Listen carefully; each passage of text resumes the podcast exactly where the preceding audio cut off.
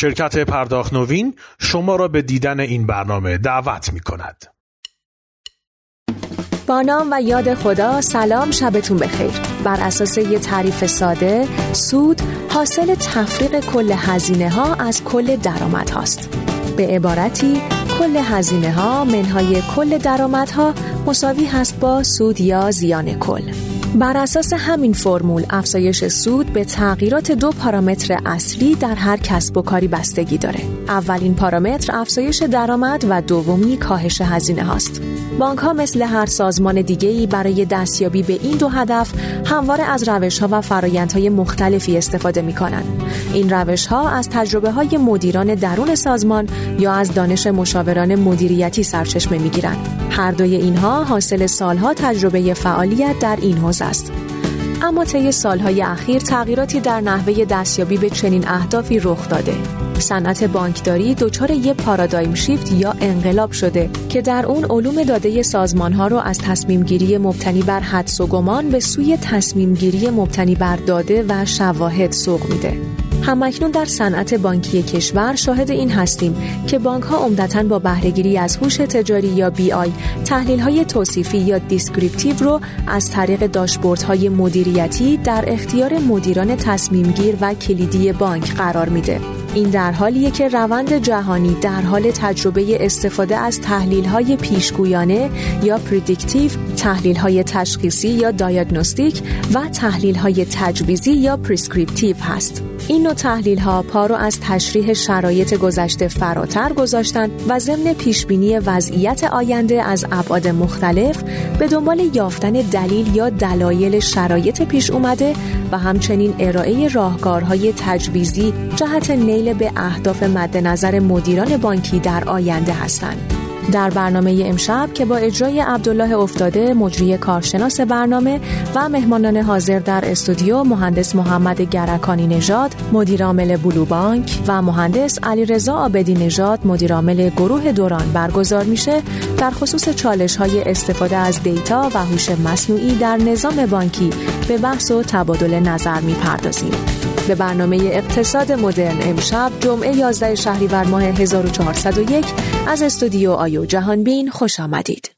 بسم الله الرحمن الرحیم. سلام و عرض ادب و احترام و شب بخیر. خدمت بینندگان عزیز. امیدوارم هر کجا که هستید سالم و سلامت باشید.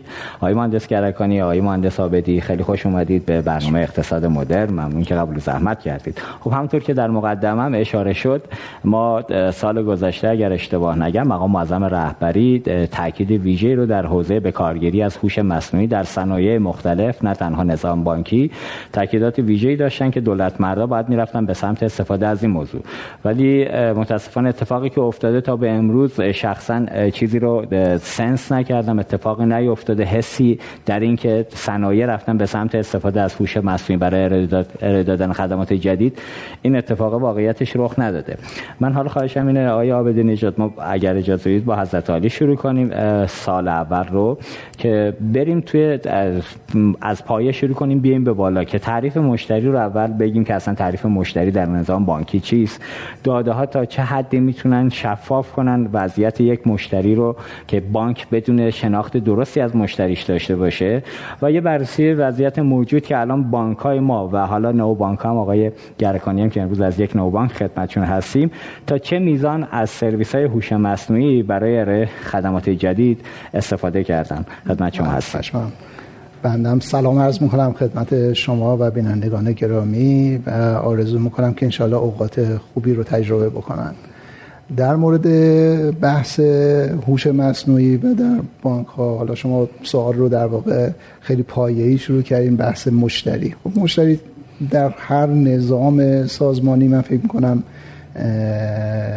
اون مجموعه است که داره یک خدمت یا یک محصولی رو تحویل می‌گیره. حالا در مقابل این خدمت و محصول طبیعتا یک بهایی رو می‌پردازه.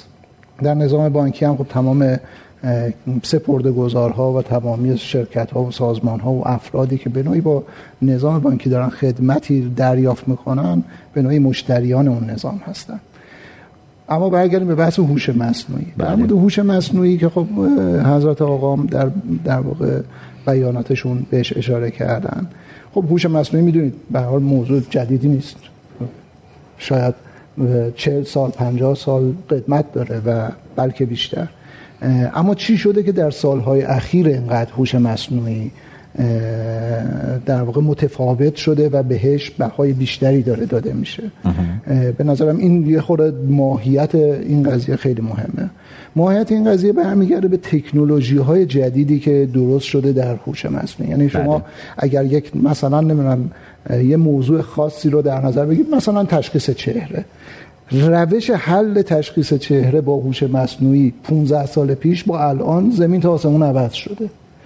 هوش مصنوعی هوش مصنوعی ها. بله. بازم هست. ولی وقتی دیپ میشید و عمیق میشید در تکنولوژی می‌بینید که جزئیات روش ها عوض شده.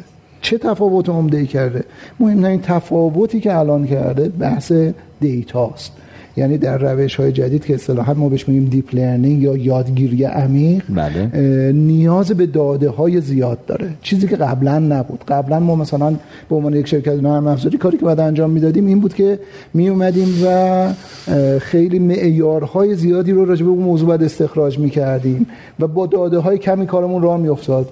منتها مسئله که بود اینه که به دقت کمی هم می‌رسیدیم. الان تو روش های deep learning ما با داده های زیاد بله. داریم تجربه می‌کنیم همه چیز رو و دقتمون خیلی بالاتر میشه. نیازی هم به اون همه سطح دانش و تخصصی قبلا داشت الان نداره. پس شاه کلید این داستان دیتا یا داده است؟ درست. خب بانک ها هم خودتون می‌دونید به حال یکی از جاهایی هستن که عملا شاید بیشترین داده رو از ماها دارن در طول شبانه روز جمع می‌کنن. یعنی ما هر کدوممون بالاخره در طول روز هر حرکتی که می‌کنیم چه می‌دونم از قبضی که پرداخت می‌کنیم یا کرایه تاکسی که میدیم و هر کاری می‌کنیم بالاخره یه اثری در نظام بانکی داریم از خودمون می‌ذاریم. و این اثره اگر تحلیل بشه و بر مبنای هوش مصنوعی طبیعتا می‌تونه خیلی در واقع اینفورمیشن یا اطلاعات زیادی از روش استخراج بشه. درست. این نشون میده که بالقوه فضای خیلی مساعدی برای هوش مصنوعی در نظام بانکی وجود داره. اما آیا اینا در عمل هم هست؟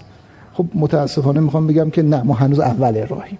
یعنی شاید بالاخره این یه سطوح بلوغی نیاز داره. شاید مثلا شما 20 سال پیش 15 سال پیش. اصلا این سطح از داده ها رو ما نداشتیم که الان داریم. خب الان داده ها شکل گرفته. هنوز در سطح یک پارچگی داده ها اول راهیم. یعنی ما یه داده هایی رو در نظام بانکی داریم یه بخشی هم این داده ها رو سعی کردیم با داده های بیرونی یک پارچه کنیم. اما این یک پارچگی به نظرم هنوز اول راه خیلی جا داره بهتر بشه. هر چقدر این داده ها غنی تر می‌شوند هوش مصنوعی می‌تونه به ما کمک بیشتری کنه و به سطح بلوغ بیشتری برسیم. حالا با یه ماجرا تو بحث داده داریم. الان همونطور که گفتید هر بانکی کلونی کلونی برای خودش دیتای مشتریان خودشو داره. حالا این دو تا داده رو کنار هم می‌ذاری از یه استاندارد مشخص از یه رویه استفاده کردن که اینا با هم دیگه مرج بشه یا با هم دیگه بچسبه به قابلیت استفاده داشته. خود این شد خودش هم شده یه موزل. ببین قطعا همینجوری شما می‌فهمین این یه موزله. شاید جاهایی باشن در کشور که این داده ها رو به صورت یک پارچه در اختیار داشته باشن ولی اصولا در در مأموریت سازمانیشون این نیست که این داده ها رو برای مقاصد تجاری در اختیار دیگران بذارن. ولی من فکر می‌کنم اینجا اگر استانداردهایی فراهم بشه برای اینکه این تبادل اطلاعات بین بانکی تعریف بشه خصوصا در حوزه بهره برداری در واقع هوشمند از دیتاها می‌تونه خیلی کمک بکنه. من تا جایی که اطلاع دارم خیلی اتفاق خاصی نیفتاده شاید حالا آقای مهندس بهتر بتونن راجع به این قضیه راهنمایی. متشکرم مرسی.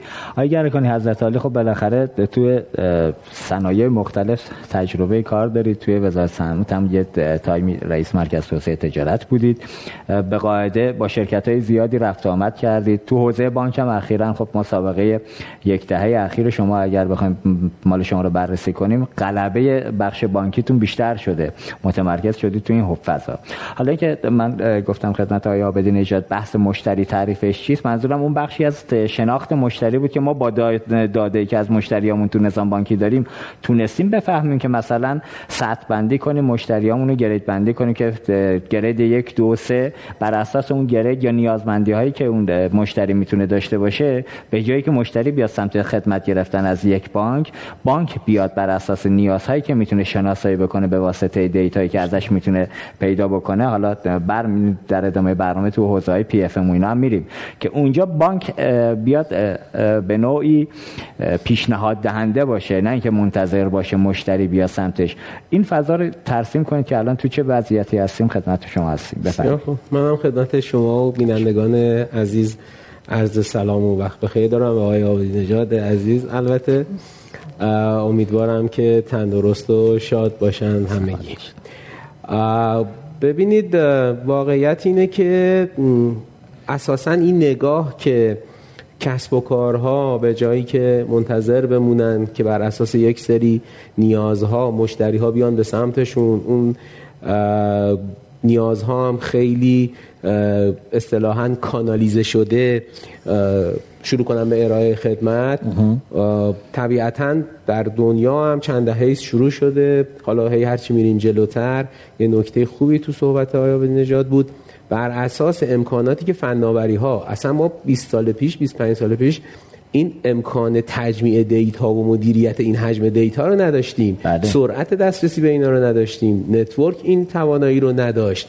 اینها باعث شده که اون ایده هایی که در مثلا 20 سال گذشته خیلی مقدماتی شکل گرفته بود اصطلاحا با رول بیس های ساده هوشمندی رو اعمال می‌کردن چون ابزارهای فناوری محدود بود الان با توجه به دسترسی به شبکه و با سرعت بالا و امکان ذخیره سازی و پردازش با سرعت بالا اتفاقاتی امکان پذیر شده که نبود. پس این موضوع نسبتا جدیده.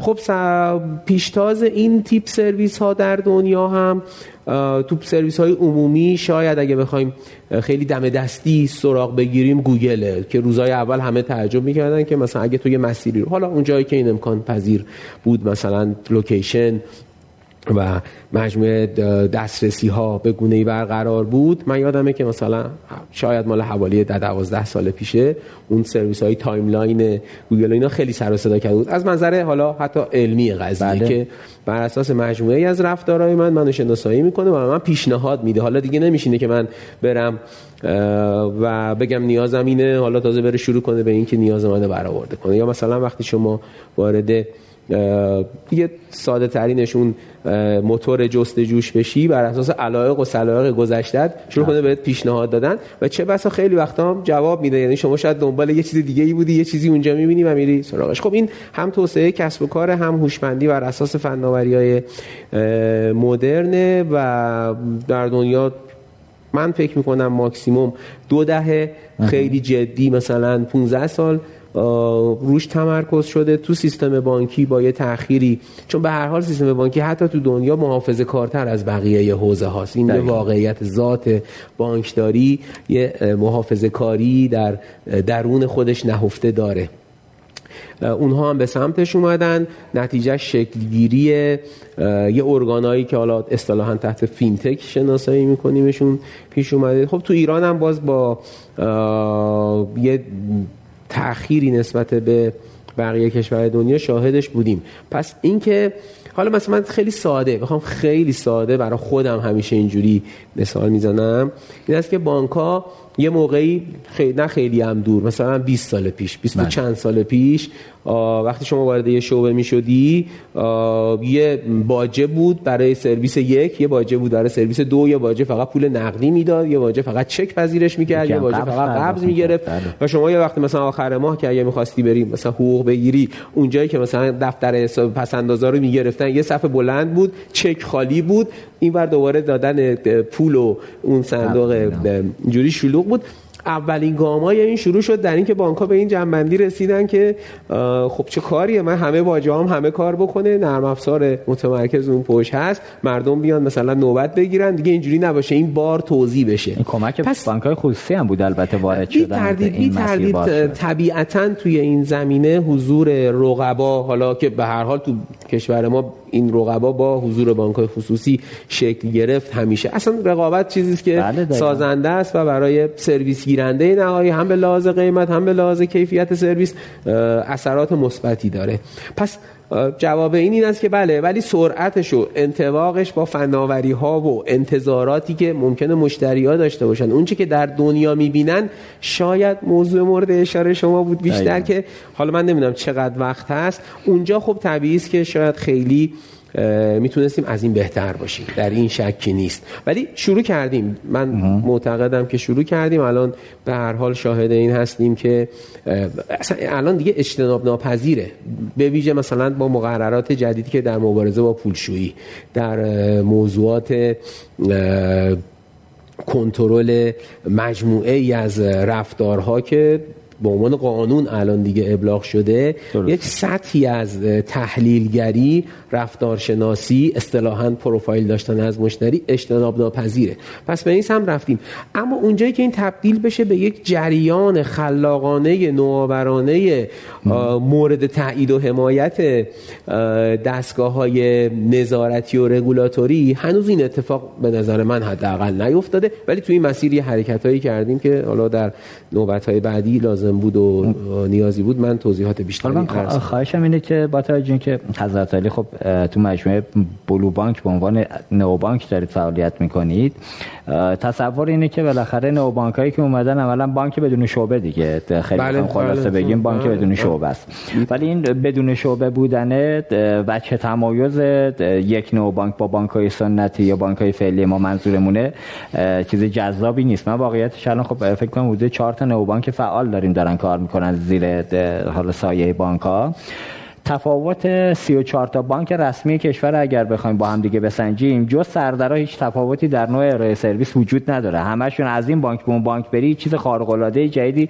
برای من مشتری خرد وجود نداره. اون مشتری بزرگه که حالا یه جاهایی هم وام خوب بهش میدن اون شاید یه اتفاقی بیفته از این بانک به اون بانک. با رابطه البته نه با دیتا. اونجا اتفاقی براش بیفته. ولی در مشتری خرد از بانک های کوچیک گرفته تا بانک های بزرگ واقعا اصلا برش مهم نیست گویا مشتری خرد که این سنسی داشته باشه حمایتی بکنه ازش یا نه. ولی در حوزه نو بانک الان چیزی که داریم ما ارکان می‌بینیم شخصا اون چه که دارم مقایسه می‌کنم فقط فرایند افتتاح حساب غیر حضوری شد. ولی در ارائه خدمت هنوز من چیز جدیدی رو ندیدم. من خواهشم اینه که اینجا حالا بگیم در نو بانک بلو بانک که زیر نظر بانک سامانم داره کار می‌کنه شما الان تفاوت خود بلو بانک با بانک سامان چیست؟ همین دوتا رو قیاس بگیریم. ارز کنم که سوال جالبی است و باید بهش هم پاسخ داد هم فکر کرد یعنی جای تعمق داره من اجازه می‌خوام یه کمی حالا زمان آره، این اگر از مهمه. مسیرم آره. خارج شدم از زمانم شما کنترل کنید حتما. در نوبت های بعدی توضیح تکمیلی بدم ولی اینجا مجبورم یه کمی برگردم با یه لنز بازتر دوربین به موضوع نگاه کنیم اساسا مگه بانکداری پایه‌ای ترین خدمتی که داره میده غیر از بنگاه واسطه وجوهه. مگه غیر از اینه که افتتاح حساب می‌کنه حساب منو نگه میداره؟ اگه وقتی هم نیاز داشتم منو تامین مالی می‌کنه. کل بانکداری از روزی که مثلا در میگن حوالی 1500 میلادی در فلورانس اصلا بانک میگن اسمش از همین نیمکتا بانکو تو ایتالیایی بهش میگن. میشستن این معمولا هم این در واقع بازرگان های اون فلورانس بودن که حواله ای می‌دادن همه چیز دستنویس بود که شما اینو می‌رفتی مثلا توی روم توی شهرهای دیگه که اینا اه، امکانشو داشتن نقد می‌کردن. مثلا حراتی که الان ما یه دلار حراتی هم داریم اونجا اتفاق سنتی حالا برقراره. البته این یه موضوع دیگری البته ولی ولی می‌خوام بگم از همون روز کل ماجرای بانک سرویس پایه بانک همین بوده. من یه پولی دارم می‌برم می‌ذارم نزد یه جایی و اونجا برای من اینو ازش حالا ضمن اینکه محافظت می‌کنه اگه یه وقتی هم تامین مالی عده خواستن تامین مالی می‌کنه و این سرویس پایه‌ای واقعیتش این است که تفاوت بزرگی نمیشه انتظار داشت از بانک ما عملکرد عرضم. بانک‌ها ادامه داره. نه نمی‌خوام بگم که این فرمایش شما غلطه نه،. می‌خوام بگم از منظر سرویس پایه که فرقی نداره آخرش این است که من باید افتتاح حساب کنم یه سری سرویس بگیرم احسن یه چیزی که خیلی خیلی به نظر من مهمه و هرچه جلو تعمیری مهمتر میشه تجربه کاربری است یعنی مشتری با چه حس و با چه مدلی و با چقدر منطبقه به نیازش این سرویس رو می‌گیره آیا احسن. یه دانشجو با یه مدیر شرکت با یه کارشناس مثلا برنامه نویس یه با یه مدیر بازار. مالی که کار بورس می‌کنه با یه کسی که مثلا کارش تو حوزه حمل و نقله آیا همه اینا نیازشون یکیه باید به همه اینا با یه متر ثابت بیا از این مسیر برو خب نه این. اینجا تفاوته تو این من می‌خوام بگم اون سرویس پایه شما نمی‌تونی بگی خب تو بانک مثلا نوینی تو بانک نوبانکی تو دیجیتال بانکی حالا این ادبیات.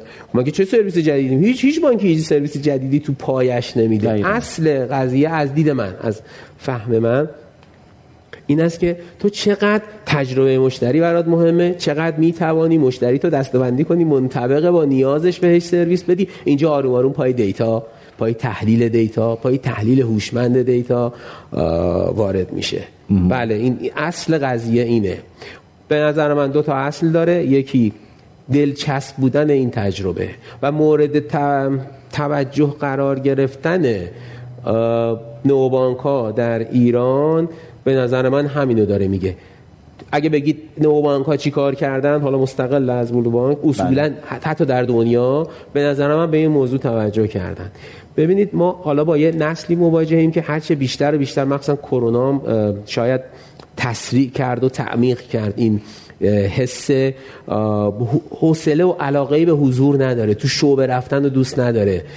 خود من که خب بالاخره سالها تو فضای شعبه سنتی مجبور بودم شعبه برم الان اگه بتونم نرم ترجیح میدم نرم. قطعاً. با اینکه خیلی مشکلی ندارم شاید تو هر شعبه هم برم بالاخره انقدر بتونم سریع کارمو را بندازم ولی ترجیح میدم اگه میشه نرم.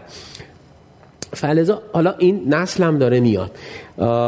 پس نفس این که من بر اساس یک تجربه دلچسب این خیلی نکته مهمیه. و حالا در حد امکان تطبیق پیدا کرده با نیازهای مشتری. این سرویس رو بهش بدم. این خودش یه نوآوری بسیار جذابه که وقتی دلچسب میشه بهش توجه میشه. مشتری میاد سمتش. درسته. پس نباید از این عنصر به راحتی بگذریم. چون سرویس پایه به قول شما همون است که برو افتتاح حساب کن. این افتتاح حساب رو چجوری انجام میدی و با چه مدلی با چه میزانی از دلچسبی برای مشتری انجام میدی نکته بسیار مهمی است و طبعا گام بعدی این است خب یه مجموعه مثل همین تامین مالی که مشخصا در وام شکل می‌گیره و مجموعه ای از خدمات دیگر که آه، حول و حوش همین سرویس های مالی است دیگه. من آخرش ته ماجرا خیلی راحت بخوام یه جاهایی می‌خوام برم خرید کنم پرداخت کنم یه جایی هم می‌خوام تامین مالی کنم. درست. و اطلاعات خودم رو ببینم. و حالا اونی که شما گفتی نکته سومی که باز اون هوشمندیه. برای من بر اساس رفتارم به من یه پیشنهادایی بدی که اصلا شاید خودم هم بهش فکر نمی بله دقیقا. اینا اون در واقع لایه بعد از این افتتاح حساب جذاب و دلچسب و این هاست که طبیعتا نوبانک ها همه مجبورن به سمتش برن. اما آروم آروم باید به سطحی از پختگی برسن اول همین که اصلا دیتا نیاز داره. یعنی مشتری باید اصطلاحا بیاد آنبورد بشه بعد از اینکه افتتاح حساب کرد بعد از اینکه مشتری شد عملیات انجام بده. حالا سوال اینه که آیا متوجه این هستیم یا نه؟ به نظر من به سادگی زمان مشخص می‌کنه. اگه کسی متوجه این موضوع نباشه و خودش رو مجهز نکرده باشه از نظر فناوری از منظر الگوریتم برای اینکه اون نیازهای بعدی رو برآورده کنه اون دلچسب بودن خودش رو ادامه بده متاسفانه تو این بازار هست میشه. من فکر می‌کنم که جواب این است که ما در بلو قطعا این کار کردیم بهش توجه کردیم و واقعیتش اینه که نوانکا محکومه به اینن که به این موضوع توجه کنن اما حالا چرا بروز هنوز چندانی نداره؟ خب در ابتدای راهیم اه، هنوز خود بلو در آستانه مثلا دو سال شدن ما می‌دونیم که افتتاح حساب غیر حضوری با همکاری حالا همه حوزه هایی که مرتبطش بودن از اون دستورالعمل مبارزه با پولشویی که اصلا ممنوع کرده بود بله. تا خود بانک مرکزی تا وزارت اقتصاد. تازه در مثلا اسفند پارسال ابلاغ قطعی شده. می‌دونید موضوع خیلی هنوز نو ظهوره پس باید بهش توجه کنیم. خیلی مهمه. این جریان راه افتاده و من فکر می‌کنم که آینده سرویس های مالی که بانکداری هم یکی از پایه‌ای ترین اونهاست در همین حوزه رقم خواهد خورد و اینکه کی چقدر بتونه توجه کنه و اون نیاز رو شناسایی کنه و خودشو از ابتدا مهیای اون سرویس ها بکنه اون زمان تعیین می‌کنه که چه کسی این کار خواهد برنده این بازار یا برنده های این بازار خواهند بود. ما هم به فراخور حال به این سمت رفتیم اما هنوز شاید اون بروزهای لازم نداشته چون در ابتدای راه هست اگر اجازه بدید من اینجا با شما یه مخالفتی بکنم ولی در پاسخ به مخالفت من تو راند بعدی چون این به این قضیه برمیگردیم حتما اجازه بدید. می‌پردازیم ببینید بلو بانک نو بانکی است که تحت لوای بانک 100 درصدی داره کار می‌کنه. بلو بانک بله دو سال تازه داره مشتری جذب می‌کنه. مشتریاش بعد خودش گردش داشته باشن که بتونه data ی خودش آنالیز کنه و مشتری بر اساس اون data یی که سمت بلو بانک جمع میشه بعد بلو بتونه بهش پیشنهاد بده. اما فراموش نکنیم شما بانک سامان رو داری با چه تعداد مشتری وارد نمیشیم. اون data ی ارزشمند به سمت بانک سامان که چرا هنوز بلو بهش دسترسی دارد یا ندارد تو round بعدی بهش برمیگردیم. حتما بله صحبت می‌کنه آره حتما. چون خودش نکته این ماجرا. بله بله. نکته درستی است که حالا آره. من دیگه چون من واقعیتش حالا بگم اینو قبلا تو برنامه های قبلی هم گفتیم. احتمالاً شنوندگان برنامه ما که قبلا صوتی بود اینو گفتن. حالا میگم ثبت در تصویرم بشه این موضوع. بنده شخصا در یک بانک یا چند بانک؟ ولی یه بانک مشخصا اسم می‌برم که حالا دوستان با ما هم داریم ناراحت نشن از دست ما. 15 سال من در یک بانک حساب بانکی دارم. گردش مالی مشخصه. یه وام 100 میلیونی از یه مقام محترمی توی چارچوب قواعد 100 میلیون تومن با سود 18 درصد. هیچ چیز خاصی هم برای ما قائل نشدن. امتیاز خاصی هم نگرفتیم 6 ماه طول کشید. من وامو بگیرم. تش نفر بانک اومد توی خونه برای ارزیابی. من چون مجبور شدم زامن نداشتم ملکو برای 100 میلیون یه ملک حالا عددش چقدر؟ به هر حال الان دیگه ملکو کمتر از یه عددی تو تهران نیست. مجبور شدم ملکو رهن بانک بذارم. نفری که اومد بود ملکو ارزیابی کنه کف خونه منو که موکت بود بچه کوچیک داریم گفت کف خونه رو بده بالا ببینم سنگه یا نه. که دیگه من به این برخورد گفتم آقا پاشو برو. پاشو برو شما دیگه نمی‌خوای اصلا باشی. ما وامرم نخواستیم که دیگه بعدا از مسیر خودش پیگیری کنیم. آقا حداقل ارزیاب که میفرسته. یکی رو بفرست. دیگه من کف خونه حالا جالب بود گفتم که مثلا گفت کف چی؟ گفتم سنگ مثل آشپزخونه. گفت موچه تو بده بالا من ببینم. دیگه خیلی برخورنده بود. از یه بانکی که 15 سال من توش گردش دارم دارم کار می‌کنم بعد بیاد برای یه وام 100 میلیونی اینجوری رفتار کنه. حالا من اینو گفتم که برسیم به آقای آبدی نجات که بالاخره مثلا مشتری بانک عمدتا یه سرویس دریافت و پرداخت داره. یه سری نیازهای شبیه به اینکه حالا یه جایی یه وام وامی هم بتونه استفاده کنه. اینجا ما برای اینکه مشتری رو بتونیم شناسایی کنیم بخشش همون data ی داخل بانکی که من ناراحتم چرا بانکم هنوز اینو نفهمیده که من چیم. یعنی من هنوز نفهمیدم فهمیده با اون data یی که 15 سال توشم. چه data ی دیگری باید در کنار data ی بانکی قرار بگیره که بانک نهایتا عذرخواهی می‌کنم. silent بودن این موبایلم یادمون رفت silent کنیم. من ولی silent کردم. آره من حواسم رفت توی اجرا. گرفتار شدیم. خب میگن کوزه گر از کوزه شکست آب می‌خوره. حکایت ماست حالا داشتم می‌گفتم که ما به هر حال به عنوان یه مشتری بانک بانک یه data از من داره. برای اینکه این data رو کامل تر کنه چه data ی دیگه رو لازم داره که شناخت بهتری از مشتری داشته باشه؟ و نهایتا چون حضرتعالی با سازمانهای مختلف درگیرید تجربه خودتون از گرفتن داده از سازمان ها رو هم بگید. ما یک گیری که داریم تو نظام بانکی که حالا ان برمیگردیم تو بخش بعدیش که آیا بلو بانک با اینکه یه سهامدار 100 درصدی بالا سرشه آیا data شو حاضره بده به بلو بانک استفاده کنه؟ حالا اون partner بیرونی مثل شرکت شما که قرار رو data ی یک بانک یا هر سازمان دیگه کار کنه این data رو میدن واقعا؟ مخصوصا بانک ها کنم خدمتتون که ببینید واقعیت اینه که الان چیزی که داره در بانک ها اتفاق میفته داده هایی که وجود داره در سطح خود بانک به جز یه سری داده هایی که مثلا حالا واقعا در خصوصا در حوزه اعتبار سنجی هست حالا بالاخره داده هایی داره سراسری جمع میشه یعنی بله. مثلا چون من اگر چک برگشتی داشته باشی شما خب همه بانک ها اطلاع دارن. یا مثلا زمانت ها و تضامین و یه سری داده ها الان داره به اشتراک گذاشته میشه و خب خیلی هم خوبه به نسبت گذشته. این قضیه خیلی راهگشا بوده. اما واقعیت اینه که من فکر می‌کنم تا جایی که در اختیار بانک مرکزی بوده و داده ها در ید اختیارات خودش بوده مسئله رو تونسته تا یه حدی جمع جورش کنه. اما داده هایی که برای یک اعتبار سنجی درست نیازه به نظر من فراتر از این یعنی شما مثلا به داده ثبت اسناد نیاز داری به داده ثبت احوال نیاز داری به داده بورس نیاز داری به داده مالیات نیاز داری به داده های بیمه نیاز داری. هر چقدر این داده ها کامل تر بشه خب شناخت بهتری از اون شخص پیدا می‌کنه. اصلا حتی حالا ما اینجا متاسفانه الان در حوزه شبکه های اجتماعی و سلائق افراد خیلی داده های زیادی شاید جوابری نکردیم ولی در سطح دنیا خب این مسئله رو روش حساب می‌کنن. یعنی شما داده هایی که دارید در شبکه های اجتماعی یا حالا سرچ انجینا و موتورهای جستجو و اصلا کلا در حوزه فضای مجازی بله. از رد پاهایی که از خودت می‌ذاری همه اینا رو تو دنیا دارن روش حساب می‌کنن و بر اساس اونها سرویس میدن به دیگران. این اطلاعات رو دیدید که مثلا چه می‌دونم می‌بینید یک شبکه اجتماعی می‌بینی در انتخاب رئیس جمهور حتی می‌بینی اثرگذار بوده در بله، دنیا. درسته؟ پس می‌بینید نه رئیس جمهور یک کشوری دیدم با یه بچه های مدرسه صحبت میگه سن 7 سال بود. می‌گفت تو اگه بخوای رئیس جمهور بشی دوست داری بشی؟ گفت آره دوست دارم. گفت حواست باشه از همین الان چی تو شبکه اجتماعی می‌ذاری؟ چون میمونه و بعدها قابل استفاده است و شاید این مسیر رو برات ببنده یه حرفایی بزن که بعدا حتی همین باعث بشه که نشی. میفرمایید بفرمایید. می‌خوام بگم پس این داده ها در این حد می‌تونن اثرگذار و مهم باشن و طبیعتا هر کسی از این داده ها بهتر بتونه استفاده کنه موفق تر. منتها نکته ای که وجود داره الان در سطح در اون سازمانی به همدیگه داده میدن و می‌گیرن. حالا ما اگر سازمان یه بانک یه خورده بزرگتر کنیم مثلا یه جایی مثل بانک مرکزی ممکنه شرایطی رو فراهم کرده باشه یک سری از داده ها رد و بدل بشه. بله. اما واقعیت اینه که به نظر من شاید 10 درصد داده هایی که باید هم نیست. بله.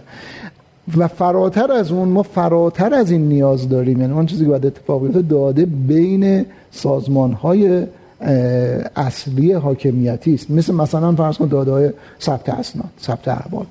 که الان فقط داره در سطح سرویس اتفاق میفته در سطح سرویس میشه استفاده کرد. یعنی شما مثلا اگه می‌خواید یک استعلام بگیری راجع به مثلا نمی‌دونم هویت یک نفر در ثبت احوال می‌تونی سرویس هایی بالاخره فراهم هست در شبکه دولت که می‌تونی بگیری.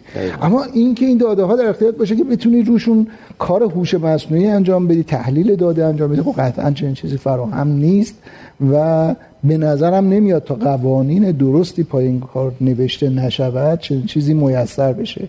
چون الان به نظر من تو این قضیه فقر قانونی زیادی وجود داره و سازمان ها به هیچ وجه داده در اختیار همدیگه در این سطح قرار نمیدن و تا وقتی هم نشه هوش مصنوعی رشد نمی‌کنه چون مبتنی بر داده است. بگم آره شما داده رو نداشته باشی اصلا شرکت آره. دانش داشته باشیم بدون داده بله. کاری نمی‌تونیم بکنیم. دقیقا همینطوره و حالا این داده ها مثلا در حوزه خیلی تمرکز کنیم در حوزه مثلا اعتبار سنجی یه کاربردی دارن شما می‌دونید به حال هوش مصنوعی کاربردهای خیلی زیادی داره. شما در یک نظام بانکی شما در بحث تشخیص پولشویی در تشخیص کلاهبرداری یا fraud detection در نمی‌دونم مسائل امنیت فضای مجازی چقدر تو حوزه سایبری می‌تونه کمک بکنه این داده ها برای اینکه شما بتونید جلوی حملات غیر مجاز رو بگیرید. و خیلی مسائل دیگه که باش مواجهیم خب همه اینا نیاز به داده داره. چون اگه داده در اختیار نذارید هیچ اتفاقی نمیفته به نظر من یکی از ترمزهایی که در این حوزه الان وجود داره در واقع نقص قوانین برای به اشتراک گذاری داده و حاکمیت داده هستش. پس اگر بخوایم خلاصش کنیم در یک جمله ما دانش لازم برای به کارگیری هوش مصنوعی رو تو تمام صنایع داریم اما این قانونگذاری که اتفاق نیفتاده و داده هایی که به اشتراک گذاشته نمیشه رسما اجازه استفاده از این فرصت به ما نمیده. قطعا درست میفرمایید به خاطر اینکه دانش هوش مصنوعی بالاخره چیزی است که درست شده و ما متخصصانی داریم که در اختیارشون هست و خیلی بله. کارهایی شما نگاه کنید. به هر حال اتفاقات خیلی خوبی در بخش خصوصی ما افتاده. محصولات خیلی خوبی درست شده. و من فکر کنم فقر دانشی اصلا وجود داشته باشه در این حوزه. فقر نیرو انسانی داریم که حالا حتما بیشتر بهش می‌پردازیم. بله. اما فقر دانشی نداریم. من به نظرم نقص قوانینه. که باعث میشه سازمان ها داده در اختیار هم دیگه نظر شما به عنوان یک متخصص هوش مصنوعی تا وقتی داده در اختیارت نمیشه کاری نمی‌تونی انجام بدی. می‌تونی در یه حوزه آزمایشگاهی. محیط پایلوت یه کاری انجام بدی ولی نمی‌تونی هیچ وقت عملیاتش کنی. دقیقاً. و معمولا هم ببخشید باز یه مشکل موزل بزرگتری دیگه هم که وجود داره. خب می‌دونید الان تمام بانک های ما تقریبا بلا استثنا هر کدوم یه شرکت انفرماتیکی برای خودشون دارن تیمای داخلی خودشون رو دارن. و الان اتفاقی که افتاده اینه که خب این تیم ها هر کدوم در واقع برای خودشون یک سری موازی کاریایی داره اتفاق میفته به خاطر اینکه داده در اختیار هم دیگه نمی‌ذارن. مجبورن همه به همه مسائلشون خودشون فکر کنن. خب این یه خورده هم نیروهای انسانی رو زیاد مصرف می‌کنه. به نظرم منابع کشور داره و هدر میره. شاید مثلا یک سیستم اعتبار سنجی درستی اگر نمیشه بشه چندین بانک بتونن ازش استفاده و چون داده در اختیار هم دیگه قرار نمیدن مجبورن که در واقع هر کدوم در هر حوزه‌ای برای خودشون میشینن و دوباره چرخ اختراع کنن دوباره خیلی مسائل خودشون حل کنن. و حتما باید یه فکر اساسی برای بحث به اشتراک گذاری داده ها بین سازمان های مختلف اتفاق بیفته. دقیقا. حالا همین نکته که فرمودند آیا عابد نجات واقعیتش اینه که آنچه که این فرصت می‌تونه برای ما ایجاد یعنی این فضا می‌تونه برای ما فرصت ایجاد بکنه و ما هر روزی که داریم از دست میدیم تو این فضا رو عملا داریم کشور رو از یه فرصت بهینه که می‌تونه تو خیلی از مسیرها کمک کننده باشه این اتفاق رقم که نمی‌خوره کی مسئولشه؟ ما مدیران دولتی که نشستن مجلس محترمی که قانون گذاریه تو این فضا است به نظرم باید یه قانونی رو از مجلس رد کنیم. فکر کنم شاید یه اتفاقاتی من شنیدم شد که بحث ترکفه آقا ما مسئول دولتی گذاشتیم توی جایگاهی. این مسئول به دلیل کمکاری و اولویت نداشتن بعضی از موضوعاتی که می‌تونه الان باید اولویتی یک مملکت باشه. این باعث میشه که مملکت کلا دچار مسئله و مشکل بشه ولی این اتفاق نمیفته به نظرم باید بریم سمت اینکه نشه اون روزی که حالا ما بگیم مدیران ما الان متاسفانه بخش بزرگشون این شده. آقا سری که دست درد نمی‌کنه چرا دستمال ببندیم؟ نریم توی فضایی که بعدا اتفاقی بیفته که حالا ما خودمون دچار مسئله بشیم. اگه اجازه بدید ما یه تنفس کوتاهی داشته باشیم میریم و برمیگردیم. خدمت شما مرسی.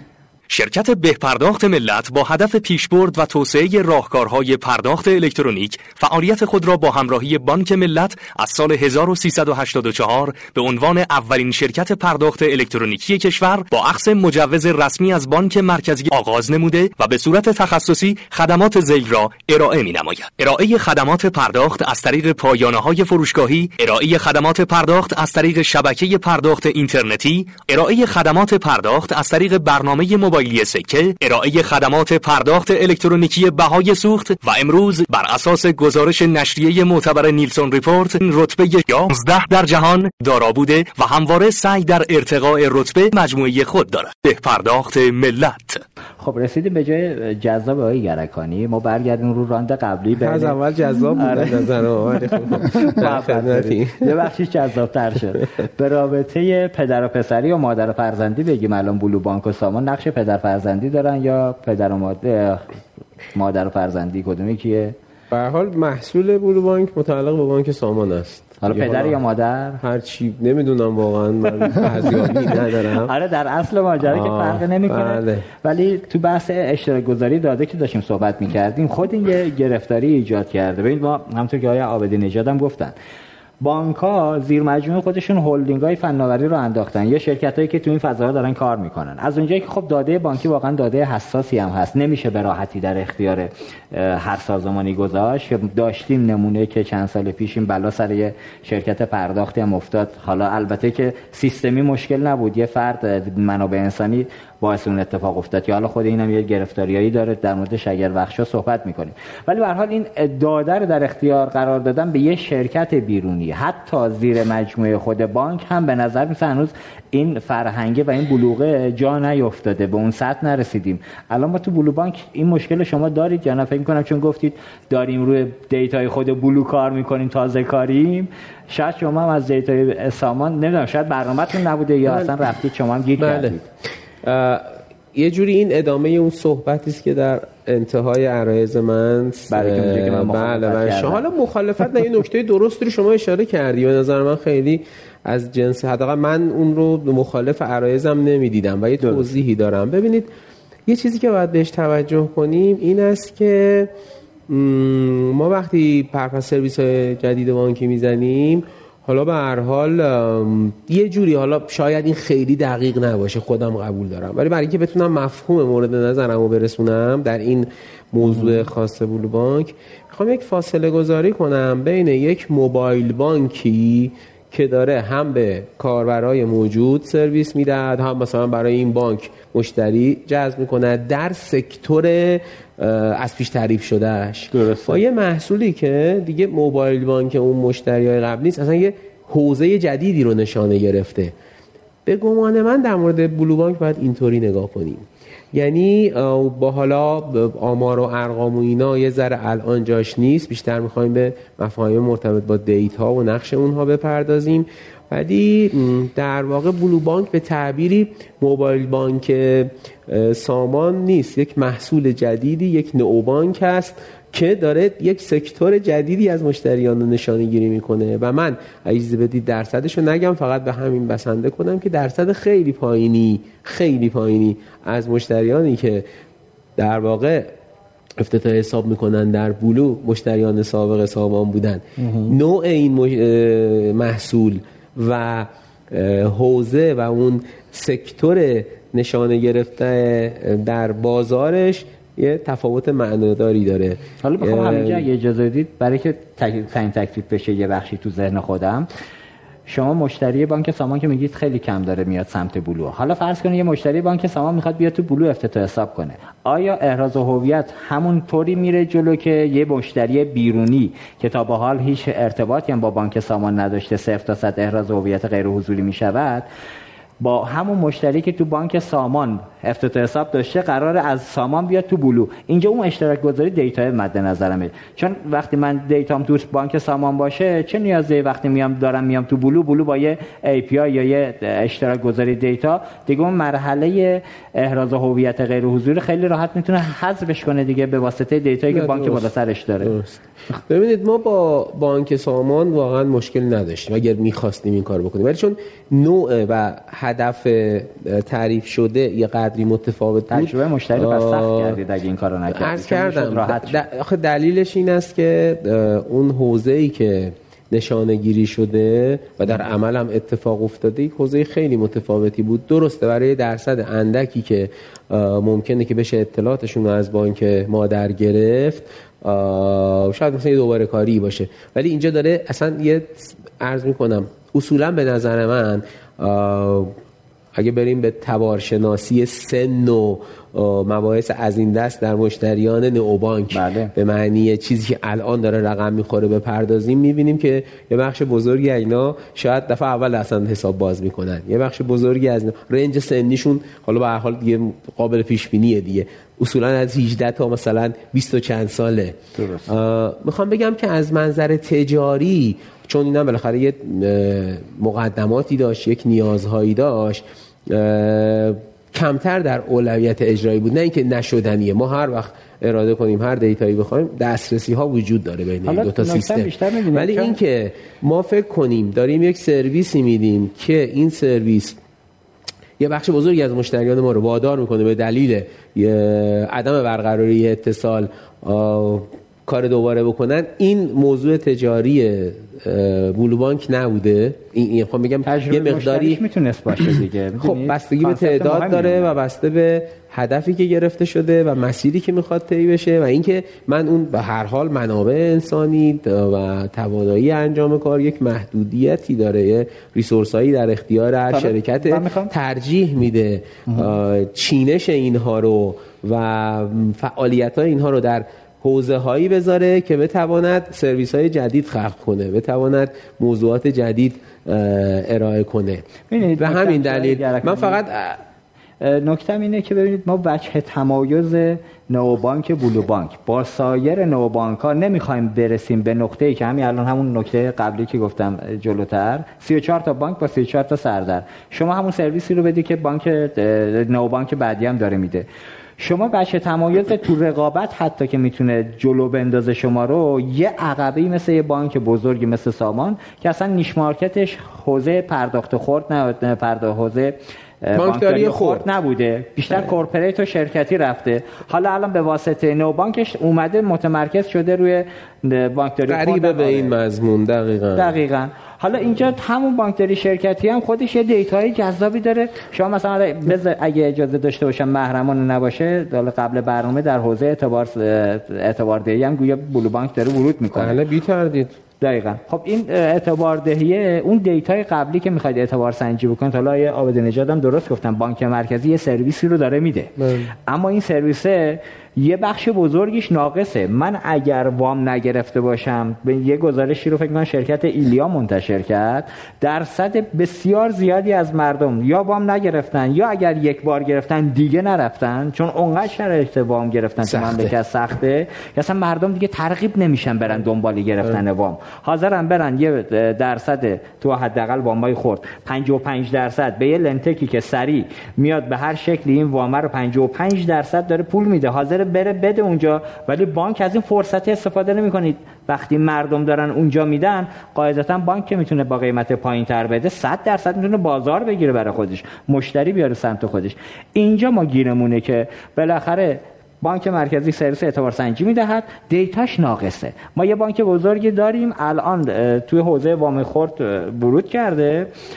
بگیم اسمشو ایرادی نداره. بانک ملت با سرویس فرابانک. مشتریان خودش رو داره با دیتایی که آنالیز می‌کنه یه اعتبار سنجی داخلی می‌کنه. یه جای دیگه هم همزمان باز اعتبار سنجی بانک مرکزی رو هم استفاده می‌کنه. فقط این نیستش که اون باشه. ولی به هر حال سطح رتبه اعتباری رو بالا می‌بره اونجا و به راحتی با چند تا کلیک وام می‌گیره مشتری. خب چرا نباید بکنیم؟ الان شما دیتا وقتی داری تو بانک سامان به نظر اگه نیست تو بذارید قربان. خیلی راحت وجه تمایز جذابی رو ایجاد می‌کنه برای بلوک. در رقابت با بقیه نو بانک ها حداقل یا حتی خود بانک ها می‌تونید اسکیل کنید بزرگ بشید تو این فضا. بله. من حالا چون اشاره کردید بی تردید یه بانک جز پایه‌ای ترین خدماتش ارائه خدمات وام و اعتباری است. ما هم شروع کردیم در این زمینه به صورت محدود در حوزه هایی هم مایکرولون به صورت آن سکیورد و البته با تاکید بر تجربه مشتری و سهولت و راحتی این محصول هم روی موضوعات اعتباری حالا چون یه تعریفی هستش دیگه بالاخره بین وام و اعتبار یه فاصله قائل وام اون چیزی که میریزن به حساب من و اعتبار اون چیزی که من می‌تونم برای یه جایی خرجش کنم.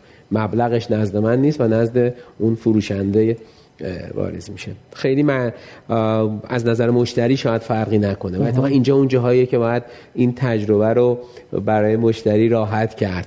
برای مشتری بالاخره تهش این است که اگه من نیاز دارم یه چیزی بخرم بخرم. و خیلی وقتا بین اینا اصلا گیج میشم. من خیلی مخصوصا این رنج سنی که عرض کردم. میگم تو فرق کارت اعتباری با وام چیه؟ این حرفا چیه به من می‌زنی؟ من اصلا ساتنا چیه؟ پایا چیه؟ این اینا چیه به من میگی؟ من مثلا 5 تومن پول جابجا کنم. یا می‌خوام 5 تومن از مثلا دوستم یا از پدرم پول بگیرم. خب اینا اون جاهاییه که فقط با توجه به وقت محدود می‌خوام بگم تفاوت رو ایجاد می‌کنه اصلا. نگاه مشتری فقط نباید به نگاه کلاسیک مشتریان نگاه کنیم که بر اساس بانکداری کلاسیک شکل گرفته واقعا الان یه طیف بزرگی از مشتری های مخصوصا این رنج سنی اساسا نه آمادگی دارن نه علاقه دارن نه چیزی که وارد این موضوعات بشن. شما میری توی یه شعبه خدایا من کدوم الان فرمو باید وردارم اصلا این سرویسی که می‌خوام بگیرم کدومه؟ بعضی وقتا می نویسه آره سادنا بعد بعد بره بکننش پایا می نویسه پایا میره بکنه اصلا این حواله بانکیه. اصلا هیچ کدوم این دو تا رو نمیشه بزنید داخلیه خارجیه یعنی منظورم بیرون بانک بین بله. بانکی.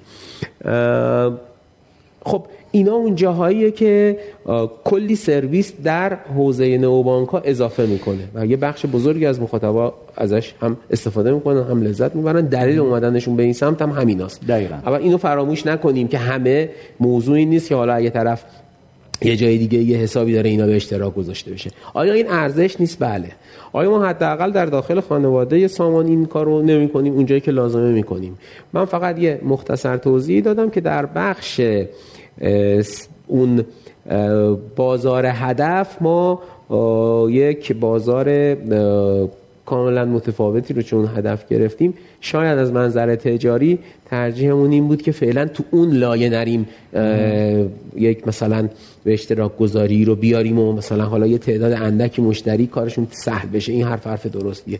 اینو پذیرفتیم راستش. ولی تو بقیه حوزه ها معنیش این نیست که این کارو نمی‌کنیم. و نه فقط با بانک اصفهان حالا با خیلی جای دیگه که در واقع بانک خودمون هست اولا بلوم مال سامانه. آره با بقیه جا هم داریم صحبت می‌کنیم. چیزی که آقای آبدین نژاد گفت و من مایلم بهش چند نکته اضافه کنم در مورد دیتا ها که باید کامل بشه. ببینید الان این که من رفتار رانندگیم چجوریه؟ چقدر جریمه میشم؟ چقدر تصادف می‌کنم؟ بله. همه اینا دیتا هایی است که می‌تونه کمک کنه به اون وام دهنده که منو ارزیابی کنه. پس این دیتا حوزش خیلی بزرگه. من چگونه قبوز موبایل و بله پرداخت می‌کنم قبوز مثلا حالا اگه بله. سرپرست خانواده است آب و برق و گاز رو پرداخت می‌کنم. اینا همه یه مجموعی از اطلاعات هست که فقط در بانک بانکداری نیست. اتفاقا تو حوزه بانکداری اینا یه تمرکزی پیدا کرده. و نکته مهمتر از این خب بسیار خوب. چرا هنوز یه ذره دست و پای اعتبار دهنده ها میلرزه برای اینکه باشه من همه چیزم خوبه؟ ولی بازم می‌بینیم سختشونه سختگیری هایی می‌کنن. به نظر من این یه پله دیگه داره که از حالا باید بهش فکر کنیم. علاوه بر هوشمندی رفتارشناسی من و اعتبار سنجی که بسیار مهمه نحوه بروز نگهداری اینه. من باید بدونم که اگه یک اعتباری گرفتم و این اعتبار رو ندادم یا به طرز نامناسبی دادم دیگه از این بعد ممکنه در نرخ بیمه شخص سالس منم فرق کنه. بله. دیگه اعتباری به من تعلق نگیره. البته اینجاشو حل کردن. الان دیگه این سیستما تو بانک مرکزی وجود داره. استعلام میشه. اگر من قسط معوق داشته باشم اگر من چک برگشتی داشته باشم به من تحصیلات جدیدی نمی‌دهند. این این بخشش اتفاق افتاده. ولی این کافی نیست. خیلی صفر و یکی کردن قضیه است. اینم گفتید. الان توی مثلا حوزه لنتک لنتکایی که دارن کار می‌کنن دیتاشون حتی نمی‌دونم رفت تو بانک مرکزی یا نه. چون بعضیا می‌تونن برن همین الان از سه تا لنتک وام بگیرن و اینا چون اشتراک داده با هم دیگه ندارن گیر میافتن. اگه مقررات رو رعایت کنن یعنی برن استعلاما رو از سامانه هایی که تعبیه شده بگیرن این دیتا اونجا خواهد بود و ثبت میشه. بشه به نو بانک دیتا نو بانکو بگیره که اینا بعد بتونن بفهمن. من نمی‌دونم. این مسئله اونا رو نمی‌دونم چه می‌کنم ولی آنچه که ما در حوزه بانکداری می‌کنیم و تو همین تجربه محدودمون که انشالله تا یه چند ماه آینده باید اطلاع رسانی عمومی تر هم بکنیم. کاملا طبق مقررات میریم. از اعتبار سنجی های موجود استفاده می‌کنیم. ولی می‌دونیم باز در مورد این بازار هدفمون ما بالاخره کاملا مشتری مشتری محوریم. بله. مشتری مداری حرف اول رو می‌زنه در بانکداری. به ویژه بانکداری دیجیتال و نو بانکینگ. خب مشتری های ما خیلی هاشون تو این رنج سنی اصولا سابقه اصلا وام نگرفتن. آره یعنی چون باز اینجا هم باید این به طرز معناداری بین این دوتا فاصله گذاشت. من وام نگرفتم و عمل کرده منفی ندارم. آقای آبی نجات سالها کار کرده کلی وام گرفته سر وقت داده. بله. این دوتا الان سیستم در مقابلش اون هوشمندی کافی رو نداره. چه چیزایی می‌تونه اینا رو کامل کنه؟ همون چیزایی که یه بخشیش آقای آبی نجات اشاره کردن یه بخشیش هم مثل همین مباحث مربوط به قبوز و جرائم و چه و چه. من اشاره کردم و بعد تکمیل دائم این. یعنی باید بدونیم اعتبار سنجی و این موضوع موضوع دائم و جاری و ساری و دائم تکمیل شونده و دائم هوشمند شونده تره. این یه نکته. طبعا رفتار من و رفتار شناسی من یه موضوعی است که اون وقتی هر اعتبار دهنده هر بانکی بر اساس این دیتا دیگه محرمانه است چون رفتار من است در اون بانک. اون اطلاعات رو باید بگیره این اطلاعات هم بگیره. حالا اگر بخواد یه مقداری هوشمندانه تر رفتار کنه به من پیشنهادایی بده که خودم هم بهش فکر نکردم. دقیقا. و اگر نه حداقل وقتی میام بهش میگم من وام می‌خوام با یه تحلیل به من میگه باشه تا انقدر مثلا بهت بدون تضمین تا انقدر با تضمین و اینجوری بهت وام میدم در این مدت زمان. این چیزی است که باید اتفاق بیفته و من فکر می‌کنم اینجا هم تفاوت معناداری نوبنک ها خواهند داشت. اطلاعات یه محدودیت هایی داره ولی کلید خورده. من راستش بخواید موافقم که در حوزه قانونگذاری و شاید یه سری از دستگاه رگولاتوری باید کار بیشتری می شده اما بپذیریم که در حوزه اجرا هم این باور باید وجود داشته باشه. این اعتماد و اعتقاد باید وجود حالا مطالبه عمومی که سر جای خودش. من می‌خوام بگم یه بخشش هم همین الان همین الان. بالاخره وام و اینا رو بذاریم کنار. این که بانک ها با اعتقاد به رفتارشناسی پروفایلینگ شروع کنن به یه سری از فعالیت ها می‌بینیم هنوز خیلی قوی نیست. هنوز ضعیفه. هنوز آره جدی گرفته نمیشه. می‌خوام بگم این موضوع هم وجود داره که باید در حوزه مدیریتی و اجرایی بانک های ما هم این نیاز خیلی پررنگ دیده بشه. و فقط اینم بگم و ارزم تموم. یک حوزه بسیار مهم دیگر از منظر هوشمندی تطبیق مقررات است ما تطبیق مقررات روز به روز داره پیچیده تر میشه بله. و بجز با هوشمندی و تحلیل هوشمند اطلاعات امکان پذیر نیست چیزی که تو دنیا به معنی واقعی نشواری تحت عنوان رکتک ایجاد شده و این هم از اون جاهاییه که باز باید تو وقتی حرف از هوشمندی می‌زنیم بهش توجه کنیم. چون بدون این من فکر می‌کنم انقدر پیچیده میشه موضوعات که شاید اصلا دیگه نشه اجرا کرد. هر, هر پرداختی که من می‌خوام بکنم هر دریافتی که من می‌خوام بکنم به عنوان یه مشتری پارامترهای متعددی باید کنترل بشه که من از یه شاخص های در واقع سلامت و مباحث از این دست بیرون نزده باشم. اینم از اون جاهاییه که خب می‌بینیم مستقل از این که حالا اعتبار سنجی ترک فعل شده است یا نشده است و فلان و اینا که حالا شما اشاره فرمودید. من می‌خوام بگم یه کمی هم باید حوزه بانکی ما این موضوع رو جدیتر بگیره و البته این عاملی است که تعیین می‌کنه در آینده بانکداری چه کسی دست بالاتر داره. دقیقا نکته درستیه. حالا فقط من قطعا بهش فکر کردید مثلا با توجه به رنج سنی که فرمودید مشتریان رو. وقتی وام میدیم وام خورد ما مشتریان مخصوصا توی تایمی که بچه ها جوونن از یه سنی مثلا 20 تا 30 سالن دوست داره گوشی موبایل بخره. هیجانم بالاست بلو بانک وام میده وامو می‌گیره. بعد موقع برای باز پرداختش بهش فکر نمی‌کنه. یعنی خود اینم خیلی از جاها تو دنیا هم الان آره گرفتاری ایجاد کرده که عملا این وام گرفتن بخشش خوبه ولی اینکه برگرده تو جای مشخص درستش هم خرج بشه یه نقطه اساسیه. ما برگردیم به این بحث که بالاخره ما با دیتا می‌تونیم رفتار مشتری رو بشناسیم. ما وقتی میگیم سرویسی رو با شخصی سازی در اختیار یک مشتری قرار بدیم قاعدتا تو شناختی نداشته باشیم ازش دیتایی نداشته باشیم خب چطور می‌تونیم ما سرویس شخصی سازی شده بدیم.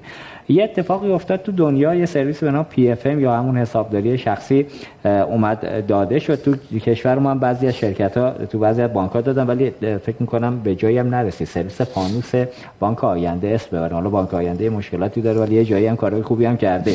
بعد تو اون فانوسش خیلی جذاب بود. گر کانیگر بشناسید اینو یه حسابداری مالی به من داده.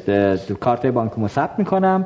این مدلم توی تجربه مشتری اونقدر راحت کرده که باند کرده bundle کرده کارت با SMS بانکی من از هر بانکی. به محض اینکه خرید انجام میدم کارت رو می‌کشم رو دستگاه پوز فلفور یه پیامک میاد از بانک آقا این پول اومد بیرون از حسابت. اون میاد اینو sense می‌کنه توی اپلیکیشن شناسایی می‌کنه فقط میگه بگو کجا خرجش کردی. این دیتا کجا خرج کردیه؟ این میشه اون دیتا ارزشمنده که شما بر اساس نیازش مثلا میگم رفت بیمه شخص ثالث اتومبیل خرید بیمه عمر خرید یا چیزایی که در سال یک بار تکرار میشه این دیتا وقتی یه جا ثبت بشه سال بعد نزدیک چیز که بشه نزدیک بیمه شخص ثالثش بشه برای تمدید اونجا می‌تونه با فروشنده بیمه وارد تعامل بشه. بگه من یه تعداد مشتری دارم وقت بیمهشونه. بیا یه تخفیفی به من بده و منم به مشتریم بخششو میدم بخشش قاعدتا تو کسب و کار خودم برمیدارم. اونجا این اتفاق شخصی سازی شده میفته اونجایی که من میگم بانک به جایی که منتظر باشه مشتری بیا سمتش مثلا در حوزه اعتباردهی آقای گرکانی در بلو بانک شناخت که افتاده آدم خوش حسابیه. میگه آقا پول بیمه تو الان تو حسابت می‌بینم نداری. بیا پول بیمه تو بهت میدم یه کارمزدی هم ازش میدارم بیمه هم میرم پرداخت می‌کنم. این اونجا میشه سرویس شخصی سازی شده و ارائه پیشنهاد. چیزی که تو دنیا هم داره اتفاق میفته اینجا ما کجای کاریم های آبدی نجات در کشور؟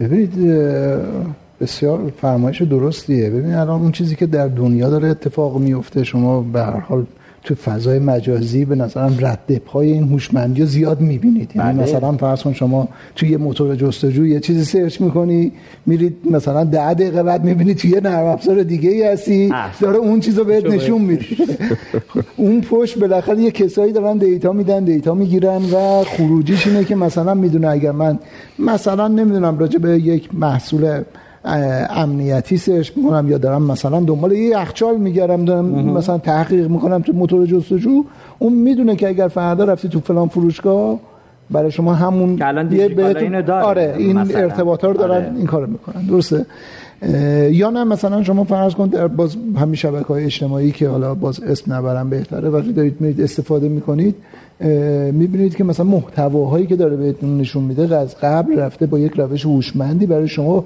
بهینه سازی کرده متناسب با نیاز شما از بین میلیون ها محتوا اون می‌دونه شما چی دوست داری اونا رو بهت نشون میده. هم یه جایی هم خود اظهاری مثلا شما توی بله، بله، حالا هی مکمل یهو دیگه، مجرد بله. بودی میگی من آقا متأهل شدم. تا می‌فهمی تو متأهل شدی سرویس هایی که لازم داری حالا از باشگاه عروسی گرفته نمی‌دونم هر چیزی هر که لازم و ملزوم مهاجر است میاد به تو پیشنهاد بعد جالبه که دیتا رو هم میفروشه به کسب و کارهایی که اون طرف این دیتا رو لازم همه ساز و کار داره و کاملا قوانین مقررات داره برای اینکه بتونن به اینا پایبند باشن. اما این هوشمندی رو ما خیلی توی سیستم های بانکی الان رد پاش به عنوان یه مشتری به عنوان یه نمی‌بینیم. یعنی مثلا بگیم آقا ما اینجا حس کردیم الان یک هوشمندی اتفاق افتاد. دقیقا. یا برای من نوعی با توجه به شرایط من یک شرایط خاصی قائل شد نهایتا تو بحث اعتبار سنجیه الان یه خود اتفاق افتاده. مثلا می‌دونن که آقا من مثلا مش- مشتری گرید A هم یا B هم یا در یه حدی این اوکی خوبه ولی خیلی کمه. به نظر بله. من توقع ما اینه که آقا باید بدونه من اگر صاحب یک کسب و کارم اگر من مثلا حسابای متعدد دارم اگر کارمندای متعدد دارم اگر نمی‌دونم مثلا فرض کن اه، سالهاست در نظام مالیاتی دارم مالیات میدم خب من یه اعتباری دارم من نوعی حالا بله، خب هر کسی ب- ب- ب- با توجه به تمام داده هایی که داره جمع آوری میشه ازش در واقع سطح داده ای خودش رو داره. اما حالا تو بحث PFM واقعیت اینه که خب باید PFM های سراسری اتفاق بیفته. این سرویس هایی که اسم بردید خوبن باید ببینیم چقدر سراسری شدن و چه حجمی از داده جمع شدن. قطعا می‌تونه خیلی کمک کنه و بازار بسیار خوبی هست. به هر حال این نوع از داده حالا متاسفانه باز با دلیل همون فقر قوانین داده ای و اشتراک گذاری داده اتفاقی که افتاده الان مثلا سرویس فانوس که گفتی مجبور شده خودش داده رو ایجاد کنه. در صورتی که شاید این داده رو غیر جذابه که آره. بپرسه این خیلی- چیه. معمولا آره، سخته آره. ولی اگر این داده رو مثلا فرض کن می‌شد از شرکت P بگیره. S بگیره که آقا حداقل در همین حد که مثلا من رفتم از سوپرمارکت خرید کردم چقدر؟ چه میزان دارم من از سوپرمارکت ها خرید می‌کنم؟ خود این یه داده است. حالا اینی که میگید جذابه. ما بالای فکر کنم 70 80 درصد PSP شرکت های پرداخت الکترونیک فارسیش هم بگیم.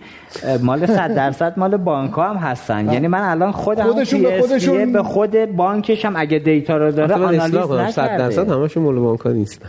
نه دیگه گفتم 70 80 درصد مال بانک هست. آره یه تعدادی هم داریم 100 درصد بانکی مال بانک. دقیقاً. ولی اصولا مال بانک هستن درسته. تعلق زیادی به بانک دارن. آره ولی یه دونش هست که اصلا تعلق نداره اونم آخر جدول بنده خدا ان شاء الله اونم آره. درست بشه. آقای عطخای تکونی بده مجوزش ای نه کاری می‌کنه نگه داشته تعداد کارمند و حالا خیرش خدا خیرش هم بده. حالا همون سهم بازار با این قانون جدید باید سهم بازار اضافه کنه اگه نه سه سال آینده گرفتار میشه. ولی به هر حال می‌خوام بگم که خود بانک ها همینی که میگیم ما پی اف ام درست کرده اپلیکیشن خب ولی توی دیتایی که حتی همون اپلیکیشن به واسطه دیتایی که شما روی پرداخت می‌کشی روی دستگاه کارت خام به اضافه اون پیامک بانکی که تو میفرستی قشنگ با پی اس پی می‌تونه این دیتا رو بذاره برای خودش استفاده کنه ولی اون دیده دسترسی نداره یه پی اف ام اپلیکیشن گذاشته خود که تو یوزر داره- منوالی خلاصه به صورت دستی اثر داره ناچاری این کارو. کرده دیگه آره اون چون اثر دیتاش نبوده خب برای همین. مثلا اگر یه دیتایی که می‌تونه در سطح میلیون رکورد دسترسی داشته باشه الان باید در سطح مثلا خیلی تعداد کمتری دسترسی ولی بانک. داره بله. اما استفاده نمی‌کنه. این اون درد صنعت ماست به نظر من. حالا چالشاش هم بپردازیم همینجا لطفا. که واقعا دلیلش چیه؟ ما بانک ها حالشو ندارن. درکی ندارن از این ماجرا. چیه؟ قصه کجاست که این مسیر بیشتر من فکر اولویت نمیشه؟ نگرانی های امنیتی باعث این داستانه. بیشتر یعنی نگرانی حالا امنیتی و تجاری. حالا هر دو تاش در کنار هم دیگه. یعنی بانک ها به نظر من حالا چون بازم فقر قوانین شاید باعثشه. میترسم من بذارید همینجا مخالفت کنم. حالا شاید دوستانم ناراحت بشن. بانکی داریم با پول مردم رفته ساختمون سازی کرده. این روزم صدا سیما روش خوب داره کار می‌کنه. پریش هم بود یه گزارش جذابی کار کرد. 190 هزار میلیارد یه مال ساخته. با پول مردم به خودش وام داده مال ساخته بعد سودی هم احتمالا سودش هم کم بوده. چجوری میشه اونجا می‌تونه قوانین ام، امنیت و ماجراها و قوانین و همه رو دور بزنه یه اتفاق بیفته. ولی سمت مردم که می‌رسه یا ما یاد قوانین میفتیم یاد امنیت میفتیم آقا اگه یه جایی یه عدد گنده می‌تونه رد و بدل بشه سمت مردم چرا این کار نکنیم؟ بگیم آقا گیرش فقط یه قانونه. قانونم من فکر نمی کنم امنیت هم من والا بعید می‌دونم. مدیران ارشد نظام و در دولت حاکمیت همچین موضوعی داشته آقا به مردم کمک نکنید. در که الان وامای دستوری رو داریم می‌بینیم که بابای بانکارم. البته سوزونده ها که اینم روش درستی نیست. دوستان در وزارت اقتصاد یه مقدار دارن فشار میندازن سمت بانکی که خودش تو منابع دچار مسئله است. ولی به هر حال اینی هم که بانک بگه خب حالا مسئله امنیتی سخت دیتا رو ندم. برعکس چرا اون دیتا رو اگه بده راحت تر می‌تونه کمک بگیره. تا اینکه حالا یهو سر کرونا میشه. یکی هم اخیرا بانک فکر کنم سر فرزند آوری بود. یه وام دستوری آقا بدهید. آقا برای چی بدیم؟ طرف تو این وضعیتی که گرفتاره بریم یه وام بهش بدیم که نتونه پرداخت کنه یه ماجرا دیگه هم گرفتار بشه. اون گیر است به نظرم. ببینید به هر حال حق با شماست. من هم در واقع طرفدار این هستم که خب این نگرانی نگرانی است که باید حلش کرد. وجود داره به عنوان نگرانی. یعنی شما هم اگر مثلا فرض کن یک سری دیتاهای مردم در اختیار باشه قطعا با نگرانی ازشون داری محافظت می‌کنی. اما این دلیل بر این نمیشه که اینو حلش نکنی و بخوای بگی آقا این نه خود خورم نکسته هم. الان در واقع این اتفاق افتاده. در صورتی که اگر قوانین به ما کمک کنه و در واقع شرایط و استانداردهای لازم رو بتونیم فراهم بکنیم با در اختیار گذاشتن این داده ها با توجه به شرایط میگم این این به این معنی نیست فردا بیام میگیم اوپن دیتا همه چیز در اختیار همه. خب قطعا اینم نه قاعده داره. بعد قاعده از اون برای قضیه هم به عنوان یک مشتری نظام بانکی اون وقت نگران این هستم که داده های من اون حفاظت درستی ازش داره اتفاق نمیفته. اما اگر در چارچوب قوانین مقررات لازم بشه این کارو کرد به نظر من هم باعث رشد بخش خصوصی ما میشه. یک عالم محصول جدید درست میشه. بله. باعث تجربه کاربری بهتر میشه. انواع و اقسام محصولات جدید با تجربه کاربری خیلی بهتر در واقع ایجاد میشه. هم این که باعث رشد و رونق خود نظام بانکی و صنعت بانکی میشه. ببینید یه نگرانی تا هم چند وقت پیش مطرح بود که وقتی هوش مصنوعی میاد خیلی از مشاغل از دست میره. بله. اما جالبه یه گارتنر اومد یه تحلیلی انجام داد که ببینه واقعا چه اتفاقی میفته با اومدن هوش مصنوعی. خروجی تحلیلش این بود که این اتفاق نمیفته. یعنی اتفاقا یه سری مشاغل جدید به دلیل رونق اقتصادی که business ها پیدا می‌کنن کسب و کارها پیدا می‌کنن باعث رشد اقتصاد میشه و این باعث میشه که اتفاقا مشاغل جدیدی ایجاد بشن و این خیلی جالبه.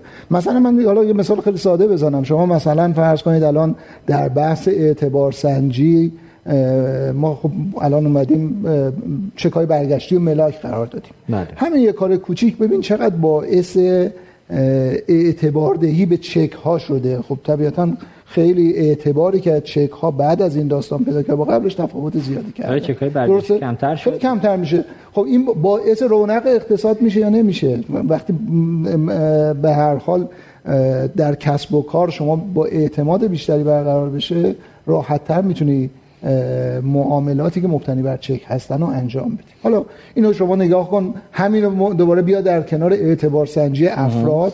باز می‌بینید که همین کار که الان یه خورده بهتر نشده نسبت به قبل چقدر بانک ها می‌تونن الان با اطمینان بیشتری وام بدن نسبت به مثلا چندین سال قبل که همین سیستم اعتبار سنجی حداقلی نبود.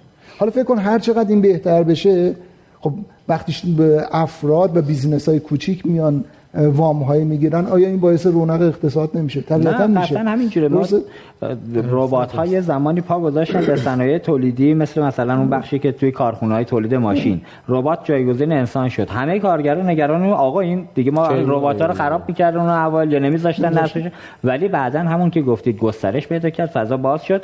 ماشینه که تولید شد خب یکی هم باید این ماشینه رو ساپورت می‌کرد تعمیر می‌کرد. نوع شغل عوض شد نوع کار عوض شد. اینجا هم همونه. و سطح توقع مشتری میره بالاتر. چون بالاخره هم رفاه بیشتری فراهم بله. میشه. سطح بله. توقع مشتری میره بالاتر. در نتیجه می‌خوام بگم که فضا خیلی بازه برای این کارها. به شرط اینکه بتونیم اول از این مسائل قانونی بیایم بالاتر و بتونیم شرایطی رو فراهم کنیم که این داده های هر کس در اختیار خودش نمونه و به اشتراک گذاشته بشه. حالا این در چه چارچوبی باشه؟ خب طبیعتا میشه چارچوب ها و استانداردهای و این کار تعریف کاری که در دنیا هم کردن. و براش مقررات خاصی گذاشتن. بسیار دیره آره ما یه دغدغه‌ای هم که داریم بانک ها به خاطر همین اولویت ندادن به بحث دیتا و آنالیز کردن اینها. وقتی که مردم پول رو جمع می‌کنن تجمع می‌کنن حاضرن یک وام چند هزار میلیاردی به یک کارخونه دار بدن که بره تو عرصه تولید شروع کنه به کار کردن. تش تضامین سنگین هم می‌گیرن از اون تولید کننده نهایتا میگه خب نکول می‌کنه نمی‌تونه بده. نداد تضامین رو به اجرا می‌ذاریم کارخونه رو مالک میشیم. تش چون بلدم نیستیم کارخونه رو راهبری کنیم تعطیلش می‌کنیم. یه ملک داریم یه زمین داریم روز به روز زیاد میشه. من یه توضیحی هم در مورد اون راند قبلی برنامه که گفتم. یک بانک داریم که میره مال می‌سازه و اونجاها چیز نیست. یک بانک نیست. چند تا بانک؟ نشون به اون نشونم که چند وقت چند روز پیش سازان صدا سیما یه برنامه جذابی توی برنامه پا... پایش که البته تو برنامه سریا دوستان زحمت کشیدن به درستی هم اشاره کردن. ما اون فضا رو اگه با دیتا بتونیم عوض کنیم مدل کسب و کار بانک ها هم عوض میشه. ما اجازه بدید دوباره یه استراحت کوتاهی داشته باشیم برمیگردیم به استودیو خدمت بینندگان عزیز هستیم. با اجازهتون. شرکت پرداخت نوین با بیش از 15 سال سابقه در صنعت پرداخت ارائه دهنده خدمات پرداخت. نظیر دستگاه های کارتخان، دستگاه های خودپرداز، درگاه پرداخت. و سایر خدمات پرداخت الکترونیک در حال حاضر با بیش از دویست کارمند ستادی 35 نمایندگی و ده شعبه در سراسر کشور مشغول خدمات رسانی به پذیرندگان مختلف است. یکی از محصولات کاربردی پرداخت نوین اپلیکیشن سان است. این اپلیکیشن با قابلیت هایی چون کارت به کارت خرید شارژ خرید بسته های اینترنت پرداخت قبوز به صورت تجمیعی ویژگی های منحصر به فردی را درون خود جای داده است. متشکرم. شبتون مجدد بخیر. خب امیدوارم که خسته نشده باشم. بینندگان عزیز همچنین مهمانان محترم. خب آقای گرکانی برسیم به موضوع جذاب بحث قانونگذاری و رگولاتوری. حالا بحث هوش مصنوعی که داریم می‌کنیم اونقدر فراسازمانیه و اونقدر موضوع در همه جای کشور می‌تونه قابل استفاده باشه. که حالا کدوم رگولاتور نقشش چیه؟ مثلا ما میگیم در نظام بانکی رگولاتور بانکی بیاد قانون گذاری کنه. در صنایع دیگر هر رگولاتور مثلا در بازار سرمایه بورس بیاد اینو رگوله کنه. ولی به نظر میاد اینجا با رگولاتور عملا بخشی نمیشه کاری کرد این موضوع رو حل کرد. به نظر میاد باید فرابخشی یه جایی بشینه حاکمیت داده رو در کشور تعیین تکلیف کنه که بقیه بر اساس اون تو اون حوزه بتونن فعالیت کنن. اینجا رگولاتور نقشش چیست بالاخره؟ بله حالا چون در مورد بخش بانکی صحبت می‌کنیم بله. طبیعتا تمرکزمون روی این بخش باشه.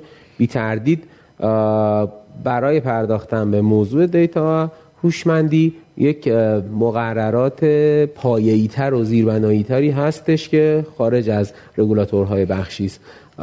از قبیل مثلا چیزهای شبیه جی دی پی آر که در اتحادیه اروپا شاهدش هستیم و همه کشورها مشابه این دارند این فرای و اهم بر اون بخش ها و زیر بخش هاست اما ما با فرض اینکه بسیار خوب اونجا در جای خودش باید بهش پرداخته بشه. دغدغه هایی که وجود داره مسائلی که وجود داره از اونها میگذریم ولی فراموش نمی کنیم که اونها مهمن. یا مثلا خیلی الان باز در اتحادیه اروپا به طور مشخص موضوع حریم خصوصی الکترونیک یا e-privacy به شدت داره بحث میشه.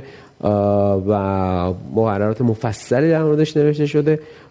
من یه جایی مقاله میخوندم که خیلی اعتراض کرده بودن. استارتاپ ها نه فقط هم استارتاپ های فینتک اصولا استارتاپ ها بسیار اینا پیچیده است بسیار اینا سخت رعایت اینا تطبیق با اینها. مثلا از عهده استارتاپ خارج چرا انقدر سخت این مقررات رو می‌ذارید؟ و یادمه که پاسخ اون رگولاتور این بود که متوجه هستیم قبول داریم. حالا اینم نوع جالبی از ارتباط و پاسخگویی هست. ولی معتقدیم که نمیشه از اینا گذشت و اینجاها شما باید دو کار بکنید. یا در کنار خودتون رکته کارو به کار بگیرید یا اینکه سرویس و گسترش بدید به شرکت های بزرگتر متصل بشید. و این ادبیات بین اینا رد و بدل شده بود که اینم در نوع خودش جالبه. الان بخوام سری از این بخش از ما بخشی از مقررات داریم که بدون اونها بحثای بعدی قدری واقعیتش این است که بلا تکلیفن. اما فرض می‌گیریم که اینها سر جای خودش. در از PFM فهم فکر کنم دیتا رو اگر بله می‌خوام برم اونجا. می‌خوام برم حالا روی sector. یعنی این این مقدمه رو گفتم که از اون رد شدیم. معنیش نیست که وجود نداره. اون هست ولی ما می‌خوایم در مورد رگولاتور بانکی صحبت کنیم. باز اجازه می‌خوام که به اتحادیه اروپا اشاره کنم به عنوان جایی که از 7 سال پیش خیلی مدرن در حوزه بانکی و پرداختی قانون گذاری کرد و تقریبا اکثر کشورهای دنیا که ساختار بانک مرکزی شبیه اروپا دارند اونو دنبال کردند. برخی از کشورها یه قدری مدل تنظیمگری مقرراتشون متفاوته در حوزه بانکی. اونجا برای اولین بار ما رد پای در حوالی 2015 و ایناست که می‌بینیم اجازه میده فینتکا وارد چند اجازه میده مجموعی از سرویس به non-bank ها اجازه دسترسی به حساب رو میده. این خیلی پیش تازه تقریبا هیچ جای هیچ رگولاتوری تو دنیا تا قبل از اون این کارو نکرده. و که خب حالا همه دوستان حتما بینندگان عزیز می‌شناسن PSD2 رو در واقع داریم عرض می‌کنیم. ولی یه نکته کلیدی داره. تاکید می‌کنه و هست در مقررات که بند هاست که همه اینها حالا یه سری چیزایی رو شما باید رعایت کنید و باید هوش مصنوعی رو به کار بگیرید. یعنی تکلیف می‌کنه به کار گرفتن هوش مصنوعی رو برای پوشش یه بخشی از وظایفی که به عهده اون بازیگرهای جدید اون مقررات جدید اون دسترسی حساب برای مؤسسات غیر بانکی ایجاد می‌کنه. پس حتما رگولاتورها نقش دارن من فکر کنم بانک مرکزی خودمونم در برخی از ابلاغیه هاش اگه من اشتباه نکنم یا حداقل در برخی از مذاکرات و جلساتش روی این موضوع مدتی است که تاکید می‌کنه تاکید داره چون واقعا غیر از این شدنی نیست یعنی بله. برخی از الگوهای سوء استفاده فراد پولشویی حالا بیزینس هایی که در واقع خلاف هست طبق مقررات. اینها اصولا به نظر من بدون هوش مصنوعی نمی‌تونیم شناساییشون کنیم. ولذا حتما باید به این سمت بریم. رگولاتورم نه به اون شدتی که به نظرم الان انتظار میره ولی به این موضوع توجه کرده و باید بیشترم بشه و مشخصتر حتی مقررات گذاری کنه. این از اون جاهاییه که حداقل تکلیف کنه تکلیف جدی کنه. این این چیزیه که می‌تونه خیلی موتور محرکه قوی باشه. اما یه جای دیگه هم که داریم این است که این دیتا رو در این حال هم باز بکنه. یعنی فقط این بگیر و ببند و این کار رو نکن این کار رو نکن این کار رو نکن این کار رو باید بکنی. یه بخششه خب چون اشاره کردن و حالا در سوال شما بود و پاسخ جناب آبدی در مورد PFM ها من یادم همون موقع این محصولی هم که شما اسپوردید یه دلیلی که مجبور شد این تجربه نه چندان جالب و بده برای اینکه خب اطلاعاتش وجود نداشت. مجبور بودم من بپرسه. و چقدر این مثلا شما رفتی توی مغازه خرید کردی؟ حالا موبایلت همراه نیست. یا دستت مثلا چیزایی که خریدی اصلا نمی‌تونی بعدم میای خونه یادت میره. ای خدا اینو کجا خریدم؟ این, این زیاد چیز جالبی نیست. تقریبا ما حداقل کاری که اینجا انتظار میره این به اشتراک گذاشتن این اطلاعات. این اطلاعات وجود داره. اصلا اینکه یه بانک PSP مال خودش اطلاعاتشو بده که مشکل رو حل می‌کنه برای اینکه 11 تا PSP دیگه وجود دارن. حالا به قول شما می‌خواد بیشترم بشه. این راهش نیست. راهش این است که ما این اطلاعات رو داریم. این اطلاعات توسط در واقع زیر ساخت رگولاتوری به راحتی الان فقط MCC و کد merchant ID اصطلاحاً و terminal ID داره pass میشه. چه اشکالی داره که ما نام فروشگاه نوع فروشگاه مباحث از این دست رو هم اضافه کنیم؟ می‌فهمم در اوائل شاید 7 سال پیش که مسائل مربوط به شبکه پرداخت تازه داشت یه حرکت هایی رو می‌کرد. نگرانی های از باب رقابت و مباحث از این دست وجود داشت که اگه اسم این مغازه بره چنین و چنان. ولی الان از اون مراحل دیگه رد شدیم به نظرم و این حق بانک های صادر کننده و حق خریدار هست که با کارتش وقتی داره یک خریدی رو می‌کنه بانکش این اطلاعات رو بتونه در اختیار اون سرویس دهنده PFM ش یا خودش قرار بده که کجا خرید کردی. اون کاغذا که حالا بحثای خودشو داره و مباحث خودشو داره هیچ کدوم ما به حال نگهش نمیداریم. بله. یادمون میره و اگر این در واقع اتفاق بیفته باز اجازه می‌خوام اشاره کنم به اتحادیه اروپا که رده ای از سرویس دهنده ها رو به اسم account information service provider ایجاد کردن. یعنی شما دسترسی به حساب نداری به اطلاعات حساب دسترسی داری. طبعا راحت تره رگوله کردن این در واقع مؤسسات. برای اینکه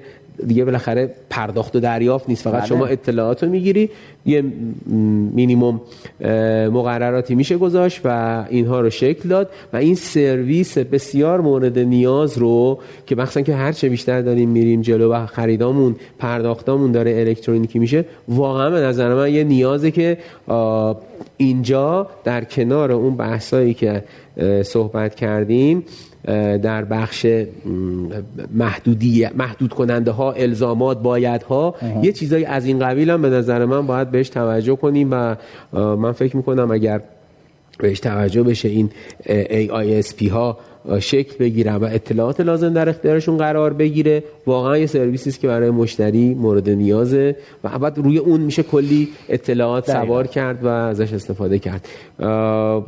این نکاتی بود که در مورد رگولاتوری حالا به نظر من می‌رسید. این اهمیت داده که اگر به درستی ما باهاش رفتار بکنیم حکمرانی در کشور رو هم برای مدیران دولتی راحت تر می‌کنه. ما می‌تونیم خیلی با همین داده شفاف البته نه داده که عملا توش دست برده شده باشه. با همین داده شفاف می‌تونیم جلوی خیلی از فسادا رو بگیریم. خدمت شما هستم. خواهش ارزم به خدمتتون که ببینید به نظرم باز شاید یه چیز دیگه که جاش خالیه. ما یک معماری کلان اطلاعات در کل حالا نظام دولت به نظرم جاشو کم داریم. البته خب اینجوری نیست که هیچ کاری هم نشده باشه. در سازمان فناوری اطلاعات در رأس دولت الکترونیک اقدامات خوبی شده.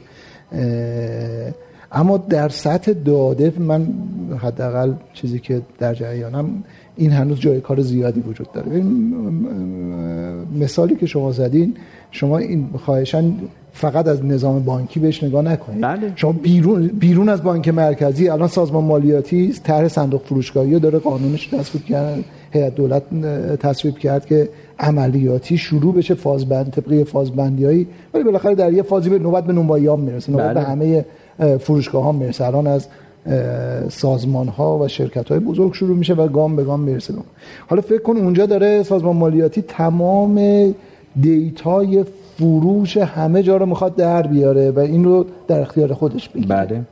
با هدف مالیاتی. حالا اون دیتا رو بذارش کنار دیتای بانکی. درسته؟ این دوتا با همدیگه خیلی مکمل میشه و تمام مسائلی از این دستی که شما میفرمایید خود به خود با این دیتا حل میشه. ولی الان کجاست؟ خب نیست. درسته؟ من حتی امیدی ندارم اگر یه روزی اون دیتا سازمان مالیاتی در اومد کسی به ارتباطش با این ورم فکر کنه. بله. یعنی هر کسی الان اون از نگاه مالیاتی نگاه می‌کنه مسئله خودش حل می‌کنه. این ورم از نگاه بانکی نگاه می‌کنه مسئله خودش حل می‌کنه. دقیقا. اما یکی که صاحب همه این دیتا هاست حالا بگیم اسمش دولته خب اون باید همه اینا رو با هم دیگه ببینه و جوری این نظام رو طراحی کنه که شاید پنج سال آینده دیگه از این جنس مسائل برامون مسائل مسخره به نظر برسه. دیگه طبیعیه دیگه. اینکه مثل خیلی چیزایی که الان به نظر مثلا میگه چک برگشتی می‌دونیم در سر بانک الان به نظر خیلی مسخره است. یا ندونیم شاید پنج سال دیگه اگر درست این نظام طراحی بشه خیلی از این چیزایی که الان برامون سواله اون موقع دیگه خیلی طبیعی به نظر برسه. آره دقیقا حالا در ماجرای چک هم که میفرمایید جلوی صدور چک برگشتی رو که حالا به این روش بانک مرکزی بگیم دمشون گرم دوستان کار خوبی کردن انجام دادن ولی شنیدم جدیدن تو بازار اونم دور می‌زنن. صادر کننده چک نمیره ثبتش کنه توی سیاد. شماره موبایلش رو می‌نویسه. اون چک دست به دست تو بازار میچرخه. نفر آخری که می‌خواد نقدش کنه زنگ می‌زنه به ساب چک میگه آقا اینو من دارم نقدش می‌کنم. برو ثبتش کن.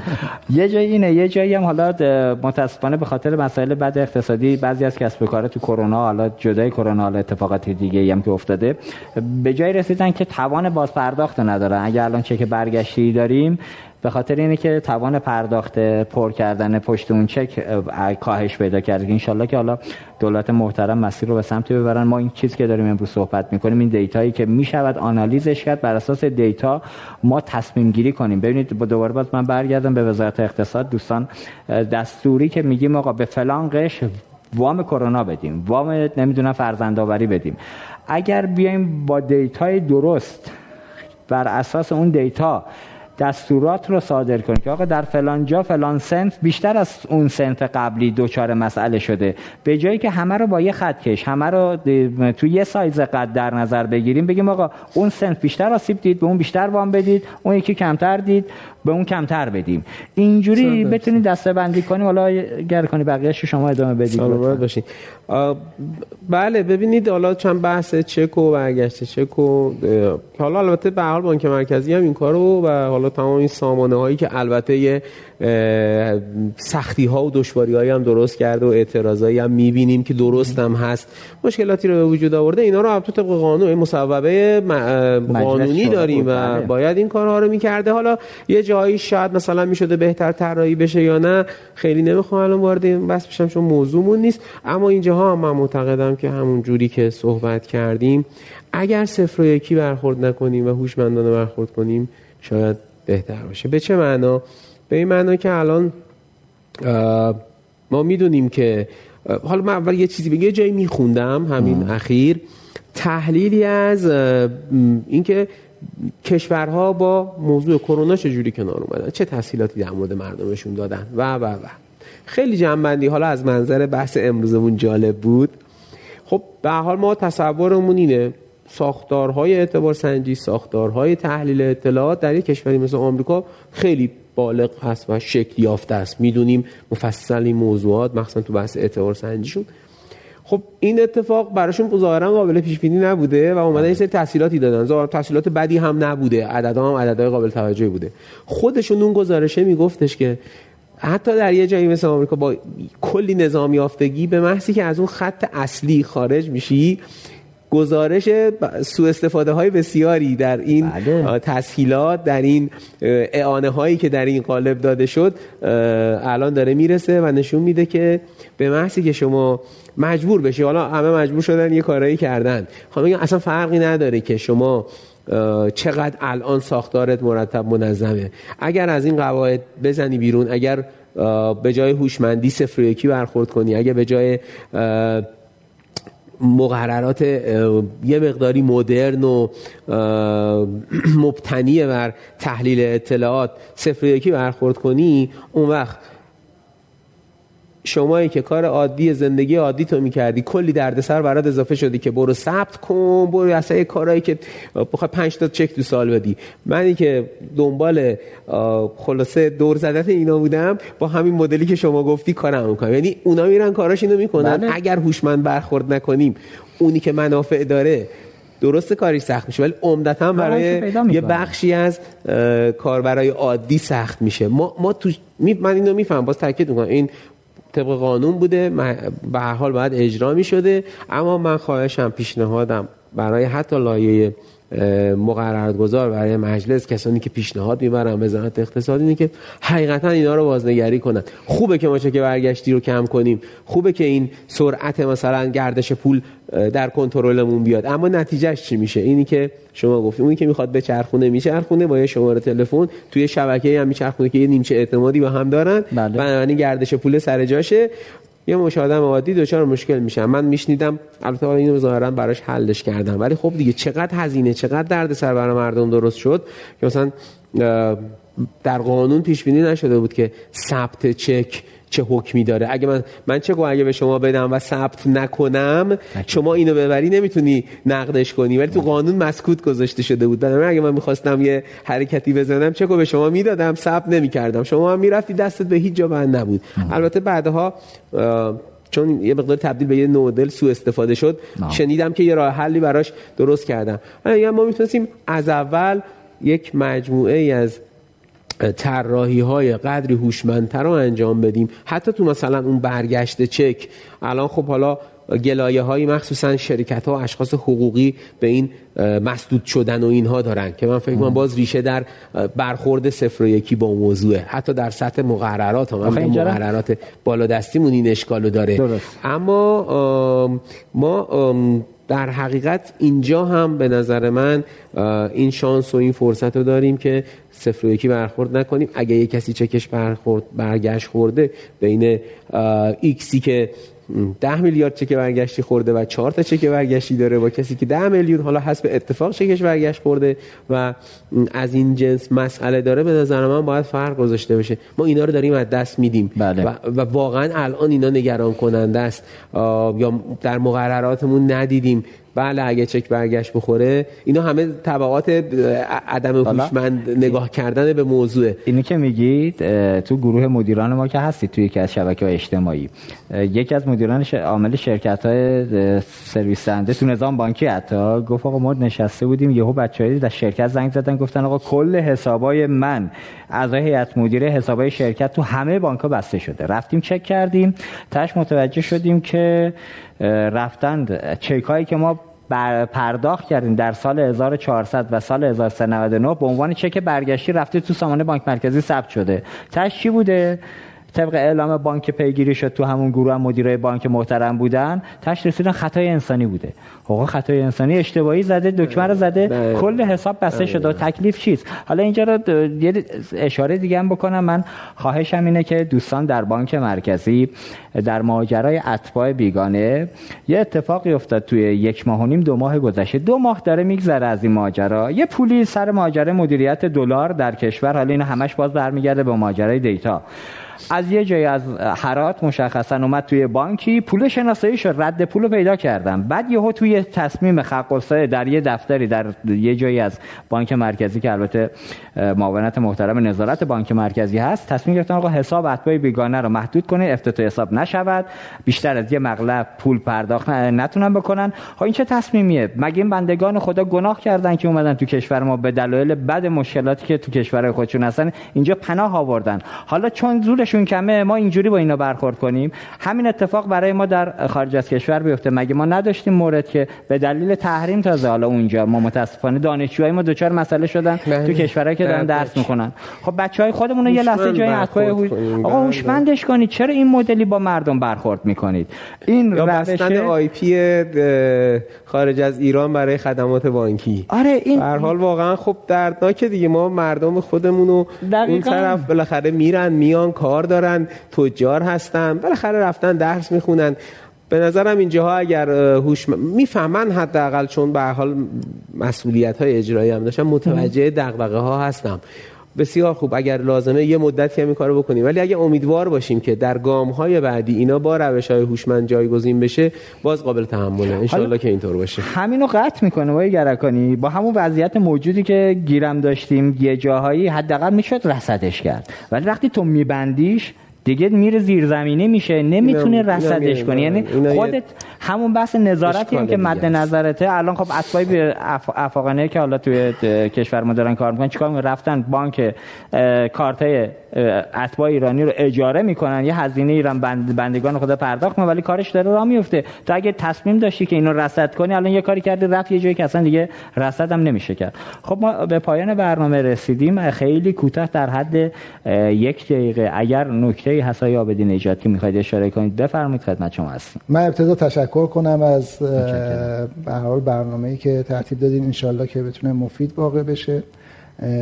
در کل خواهشی که از مسئولین دارم اینه که اگر می‌خوایم هوش مصنوعی به عنوان یک تکنولوژی نو در صنعت ما در بانکداری ما رخنه بکنه و نظارگر خدمات هوشمندتری باشیم این هوش مصنوعی بدون داده میسر نیست و نخواهد بود. حتما باید برای این قضیه فکر کنیم و راهکار بیاندیشیم. حالا اینکه راهکار چی باشه با توجه به شرایط و در واقع مقررات چگونه چینده بشه خب اینو مسئولین بهتر می‌دونن اما میشه حتما نگاه کرد ببینیم در کشورهای دیگه دارن چیکار می‌کنن و الگوی خوب و درستی با توجه به شرایط کشور خودمون از کارهای انجام شده برداریم. و خواهشم اینه که راجع به این قضیه حتما فکر کنید. اینجوری بدون داده هیچ کاری در حوزه هوش مصنوعی کار موثری اتفاق نخواهد متشکرم. مرسی از شما. ممنونم. لطف کردید. خب آقای گرکانی حضرت عالی هم یک دقیقه پایینی رو به شما هم بدیم. دیگه آخر برنامه بله. هستیم. عذرخواهی می‌کنم. بفرمایید. سلامت باشید. البته گفتنی ها گفته شد. من ممنونم که بینندگان گرامی حوصله به خرج دادن دنبال کردن. امیدوارم که تونسته باشیم گوشه ای از موضوعات رو به حال به ورود کرده باشیم و این صحبت ها مفید واقع بشه. از شما متشکرم بابت ترتیب دادن این برنامه. واقعیتش این است که همین من فکر می‌کنم هوشمند باشیم. هوشمند جذابتره هوشمندی جذابتره. حتی اگه می‌خوایم محدودیت ایجاد کنیم حتی اگه می‌خوایم بگیم نبایدهایی رو اعمال کنیم هوشمندانه می فکر می‌کنم بهتر و موثرتر و جذابتر می‌تونیم اعمالش کنیم. انشالله که شاهد در واقع شرایطی باشیم که هم دیتا اهمیتش مورد توجه قرار بگیره هم بهره برداران که مردم هستن بتونن از مزایای هم کیفیت بهتر هم قیمت مناسبتر بهره مند بشن. چون نتیجه همه این هوشمندی اینه. دقیقا. خیلی ممنون. آقا به بخش هوشمندیش خیلی اشاره کردید. یه دونه سریال تنز ساخته بودن. اسم فرزند اون کارکتر تنز اون آقای مهران مدیری بود. اسم فرزندش حالا اسم سریالش یادم نمیاد. هوشمند بود. آره. آره، و دقیقا برعکس بود. هوشمند نبود و قشنگ خراب می‌کرد. شاعر گفت که برعکس نه نام زنگی کافور. دقیقا دقیقا. اینا حالا انشالله که اون اتفاق نیفته. حالا انشالله که در ماجرای هوشمندسازی و واقعا بحث اقتصاد دیجیتالی که صحبتش رو ما سالهای پیش بیشتر میشنیدیم از زبان مدیران دولتی حتما اتفاق بیفته. ما الان در دنیایی داریم زندگی می‌کنیم که همین الان اگر اشتباه نگم ماهواره های جی آی وجود داره دور تا دور کره زمین دارن. حتی در حد اینکه مثلا در ایران امسال چه میزان گندم کاشته شد. چه میزان سیب زمینی کاشته شد؟ چقدر پیاز کاشته شد؟ کل جغرافیای مملکت ما نه تنها ما خیلی از کشورهای دیگه بسیاری از کشورها رو کل دنیا رو پوشش میده آره کل دنیا رو داره پوشش میده. بعد بر اساس اون دیتا میاد آنالیز می‌کنه. میگه خب کی بیشتر کاشته امسال؟ میره از اون می‌خره. کی کمتر فرو کاشته بود؟ میره به اون میفروشه.